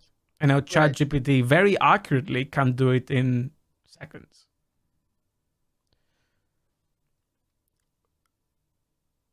To me, it's not what ChatGPT directly can do. To me, it's how people will use it and what will what will they build. I do believe we're in this third like Web three never had a chance as a concept. Never. ChatGPT and that aspect of AI, that is the third level of web that we're gonna encounter in the following years. Absolutely. And it's gonna be a huge boom. So that's what a bit like not scary, but like existential crisis. Yeah, because it's tied to identity, and whenever people feel like they don't know who they are or where they stand or like what they can put in their Twitter bios, then you know a lot of that tends to make people feel uneasy.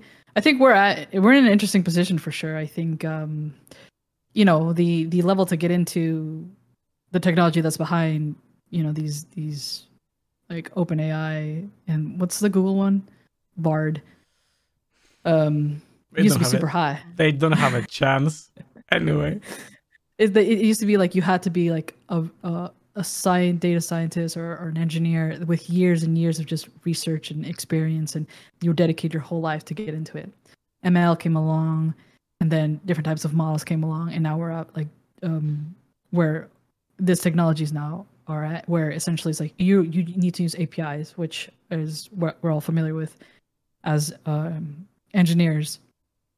So the real, I guess, if you want to be proactive about it, is learn to leverage this instead of being, I guess, afraid. Learn how to make yourself more productive, and then find how to make that tool bet- work better for you, because that means you're gonna be more efficient, and then you're gonna be able to to do better work in less time, uh, and then you're gonna be worth more money.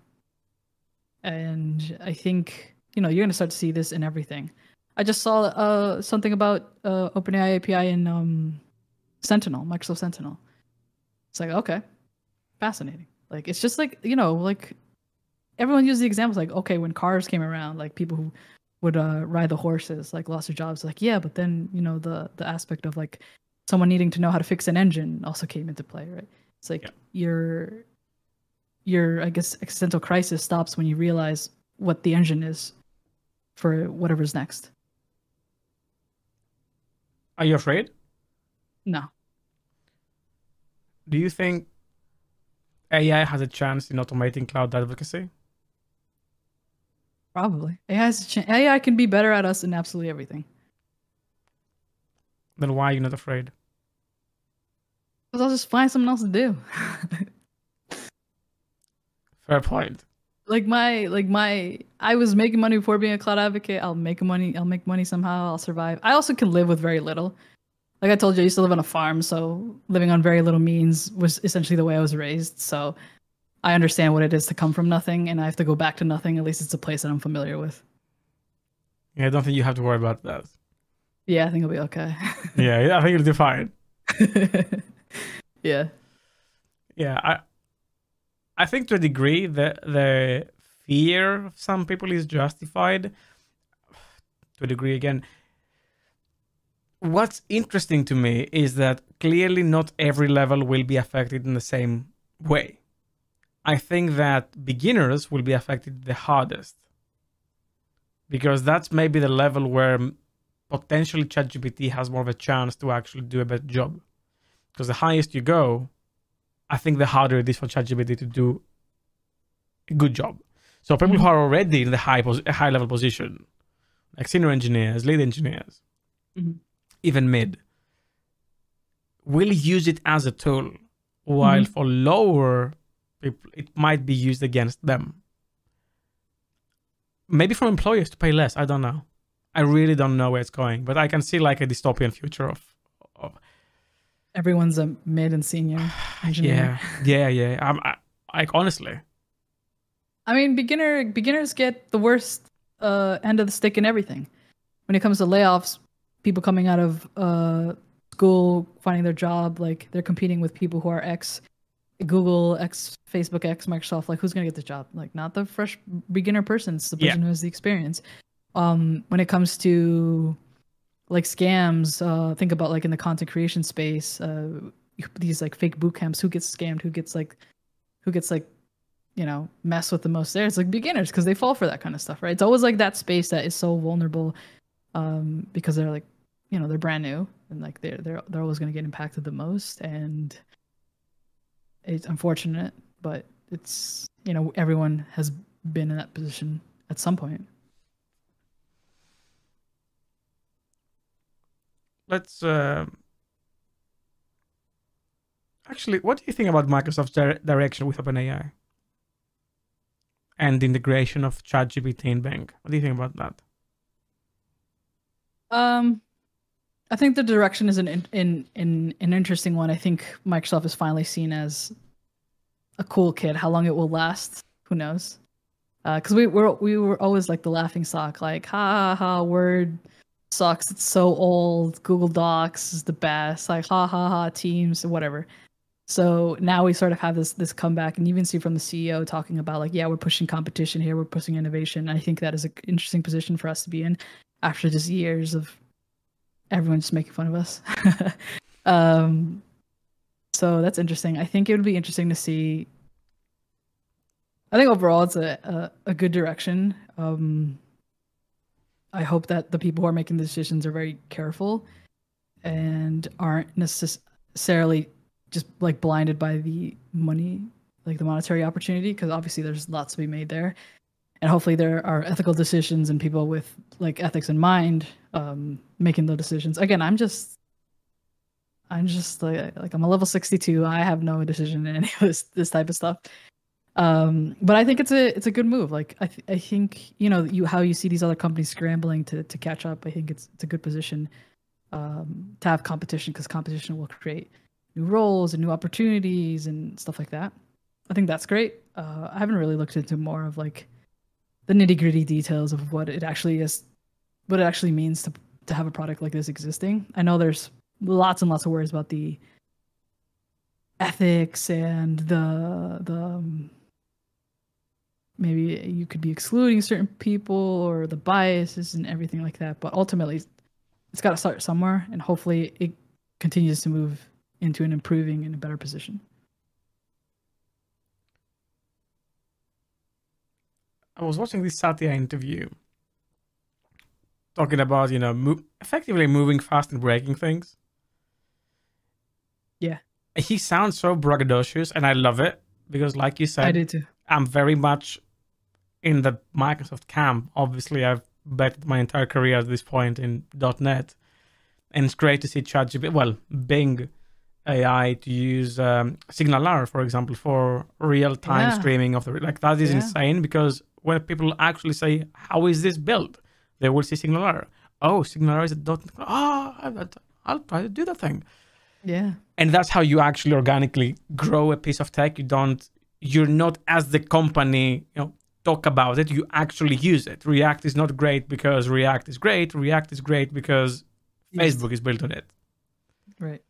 So on that aspect, for me, it's amazing. Like mm-hmm. like you said, I wanted to see last.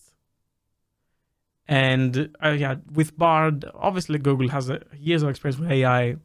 Yeah. But Satya is so smart with strategic uh, choices jumping in OpenAI super quickly. Like from November of ChatGPT being out to, to now Bing AI being a thing, I don't think people understand. Like companies of that size don't move this fast.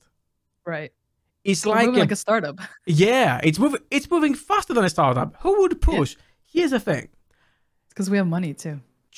Sure, but ChatGPT is still bi- partially biased, can potentially be partially racist. It can. It, it, Satya did mention security as mm. sort of something you do continuously, which for someone to say that as a CEO sort of means, yeah, look, if we try to actually spend all of our time making sure it's absolutely secure in what it's spitting out, we're never going to make it.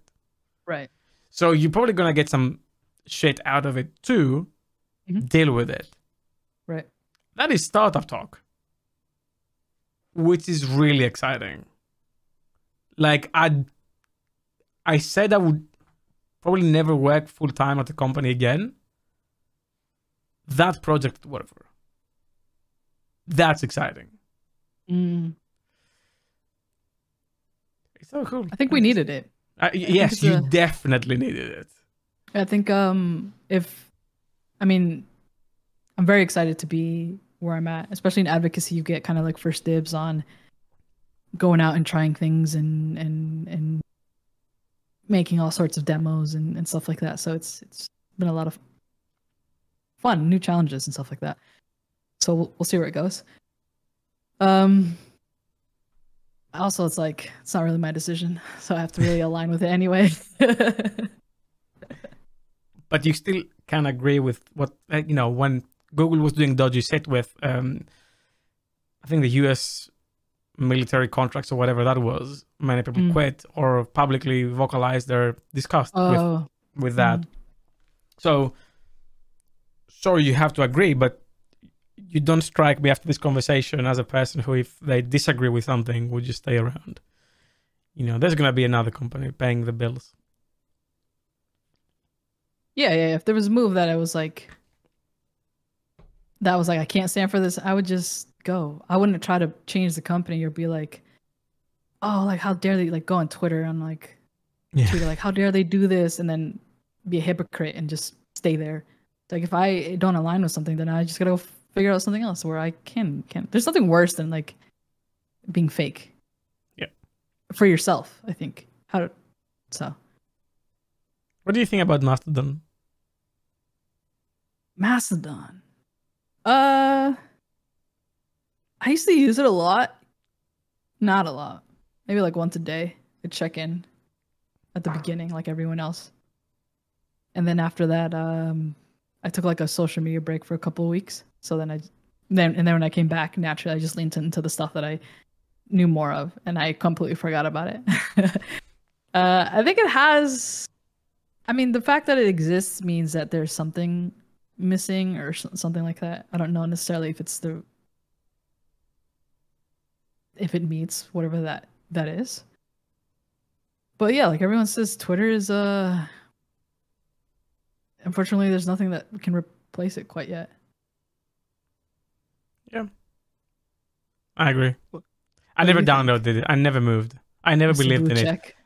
the moment I pay money, the mo- I'll explain why, but the moment I saw what Mastodon is and how it works, I knew immediately it's a billion times worse than anything that Elon can do. Like the the recent everything you see is an Elon tweet or reply update that we had for like an hour was still better than Mastodon. Hands down. better user experience, better content, better the whole server structure, the whole decentralization, and the Mhm. whole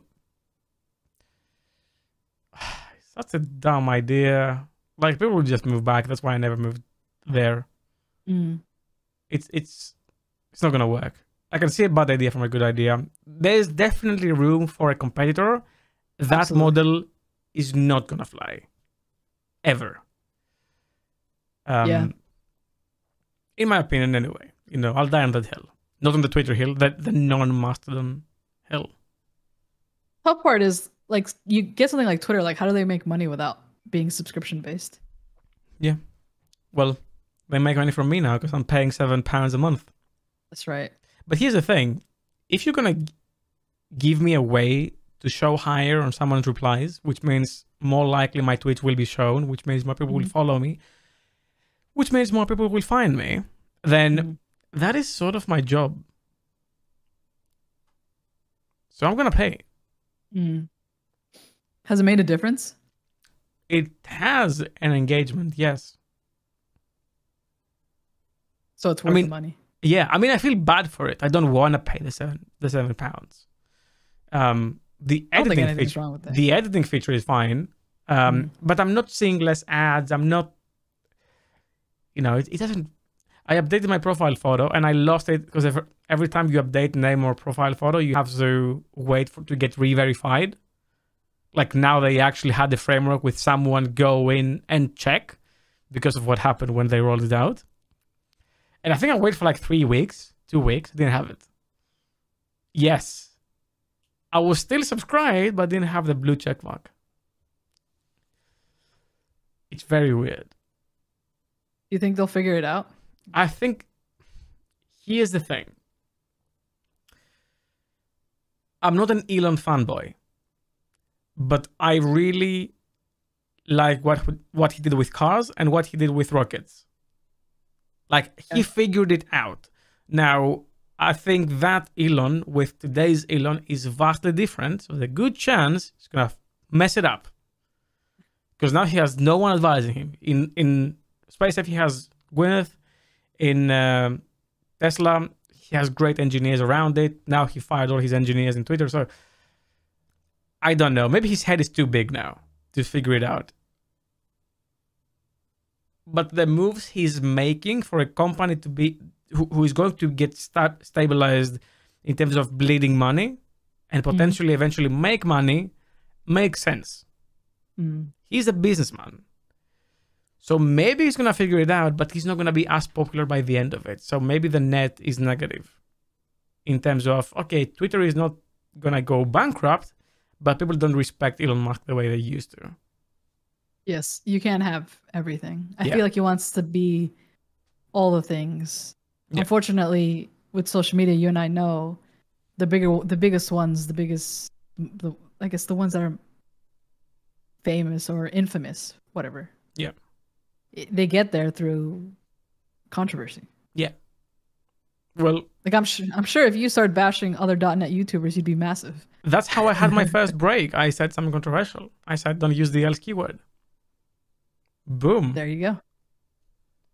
like the, my biggest things are not best practices are i mean they're still best practices but they're controversial ad- advice Yeah. and i don't think that anyone went especially in tech i don't think anyone became someone with just saying what everyone else is saying Correct. like in tech you have to break the mold if you want to be someone it will take some time for things to adjust but i think If you want to be known, but Yeah. do you need to be known? yeah sure well he wants like to this if he wants yeah he wants to but if he was just dedicated to making like the best rockets the best cars and the best social media platform he doesn't necessarily have to be known for that but somewhere along the way he decided to make that decision so now he's trying to like balance all those things and like how to clearly something's not working Yeah. I'm really curious to see what's happening like two years down the road. you think he'll stay as ceo of twitter I think he's gonna step down i would agree. eventually. Like he, he just doesn't have the time. I can't I don't see know he doesn't know Like especially with Tesla, like Cybertruck is late. Did you order one? Semis, I don't think you're gonna get them in the UK. We don't have the oh, roads Oh, really? here. You have there. You have roads. Well, what do you maybe not new, maybe not you. Well, in London you have these poles that are like six feet and six inches wide, and if I had a Tesla Model S, I can't go through them. So the roads are very small for you to have such a wide car. The only car you can realistically have is E and Y. Sorry, three and Y. Mm. And then if you work around those restrictions, then X and S. But like I have a three, and sometimes when I'm going through the six by six, I'm like, oh, you have a tesla Yeah. you should post a, a, a photo on twitter with it and then you'll go viral no way. It's lame now. why Having a Tesla, like everyone has a Tesla. It used to be like a thing. Now it's like, who cares? No, I think in in the niche that you're in, it'll do. It could do well. I'll make it like run.net, Yeah, and then like yeah, Yeah, yeah. You got to lean into it. I have to. But uh, it's very scary driving these cars here. Like that's why you don't see any wide-bodied cars here, especially Why are the roads? Why are the roads like that? They just never changed. from- London is not like the US, where it's like you just found this empty landmass with people already living on in it, and Mhm. then slaughter all of them, and then build it the way that you want. Mhm. Um, and I say you, obviously not you, but you know, um, colonizers. Uh, it was sort of just built. It was just expanded, and the roads were there there to have like carriages and Right. so you didn't have a chance to make a perfect grid. The Mhm. only place really in the UK that is like that is a bit north from London. Uh, it's called Milton Keynes. It's the only place that actually has these robot delivery things that go around because it's a perfect grid and they can go on pavements and deliver Oh, uh, cool. groceries. And then sometimes they get stuck and you fix them and they Yeah. go, "Thank you." It's so funny. I'm not taking the piss. That it's like that. Um, but uh, yeah, London is not like that. It was just built, bombed, rebuilt, and it just expanded, and that is it. And now they stopped the expansion because it was getting too big. Yeah. So you guys just kind of like got stuck with whatever was available. Yeah, yeah. So yeah, if you want a white car, you can't really drive it here. Sadly, like you won't see any Hummers or any. um, What's another big one? You uh, like you won't see any Ford 150s, for example, here. Oh man, Not a then all chance. the- anyone who lives in the South can't go. I know. I went. I was. I had a workshop in Minnesota, Minneapolis, and someone came with a with an F one fifty. It was so big. Like, why do you need so big cars? Oh, you actually use them for work. Yeah. Well, not necessarily, but you know, huge. Yeah, they're they're massive. Right. Especially the double. What do you call the cabin? Like I don't know. Double cabin. I think I don't know what they're called, but like the four door plus the back. So big. Well, if you come here, People- you'll see you'll see way smaller cars. People love their their Fords, their F one fifties here. That, that's what It's I hear. America, baby. I know. You're gonna be anyone. Alicia Alicia Key said it. So what is next for for for you and maybe Learn to Cloud or like what's the next thing? What's the what's the plan? I don't know, man. It's a good question. I have to sit down and figure that out because I kind of came out recently of doing some pretty big uh, changes to Learn to Cloud and obviously releasing Bash for Beginners, and that was sort of the past three four months. I like to plan my life in three months, three months at a time. Moving forward, uh, I gotta sit down and figure out what's the what's the best move in terms of like align because you know you gotta align what you want to do with does it make sense for the job? Does it make sense for you? Et cetera et cetera. Does the manager want that? All that kind of stuff so who knows um, you're asking about career right I'm asking about anything. Well, not like personal life, but yeah, career. mm, yeah that's yeah i don't know probably another i want to move i want to shift into doing more project based stuff like on demand but project based One more courses? Yeah, but not but like the Bash for Beginners was you're not really building a project. Like you're learning you know, variables, stuff like that. But Oh, I see. I, I thought I thought the creation of the course as a project, oh yeah, not yeah, yeah. building a project. I see what you mean. Yeah. Yeah. Like architecting a system and building a system. That's the type of thing I really like. Yeah. Um, the thing is that that that's like a tough sell because it's compared to you know that that we're talking about that follow again like beginners like it's a lot more niche to get less eyes on it and stuff like that. But I think there's a lot of value for me as a someone advancing in their career and upskilling, but also for other people who are past kind of like the beginner stage in the mid level stage, um, in you know that that place. Um, but we'll see. I want to get. I want. I do. No, I'm not trying to like hop on the bandwagon or align 100 percent with my company, but I really am very interested in this OpenAI, like playing with the API. Have you? Can you get me access? But you can sign up for it. I have signed up. I've just it's on the waiting list. Oh, really? Yeah. I can't get you access. if anyone Yeah. from Microsoft is listening, please. I want to use Bing. No, but what I want is I had this I had two project ideas for the longest time. One I will never make, so I'm gonna publicly say it, I don't care. But if someone wants a viral video, I used ChatGPT to get a job in tech. That's the title. Go make it. The idea is it writes your CV, it writes the interactions with a recruiter. You have the interview. Can you get the job? How Now, use it during the interview? that's the thing. You have to be very careful. But technically, in principle, like someone with some skills to answer some questions and ChatGPT as a helper, that would be such a good, like at least get an interview. As posing as someone who doesn't have much experience, I think that would work.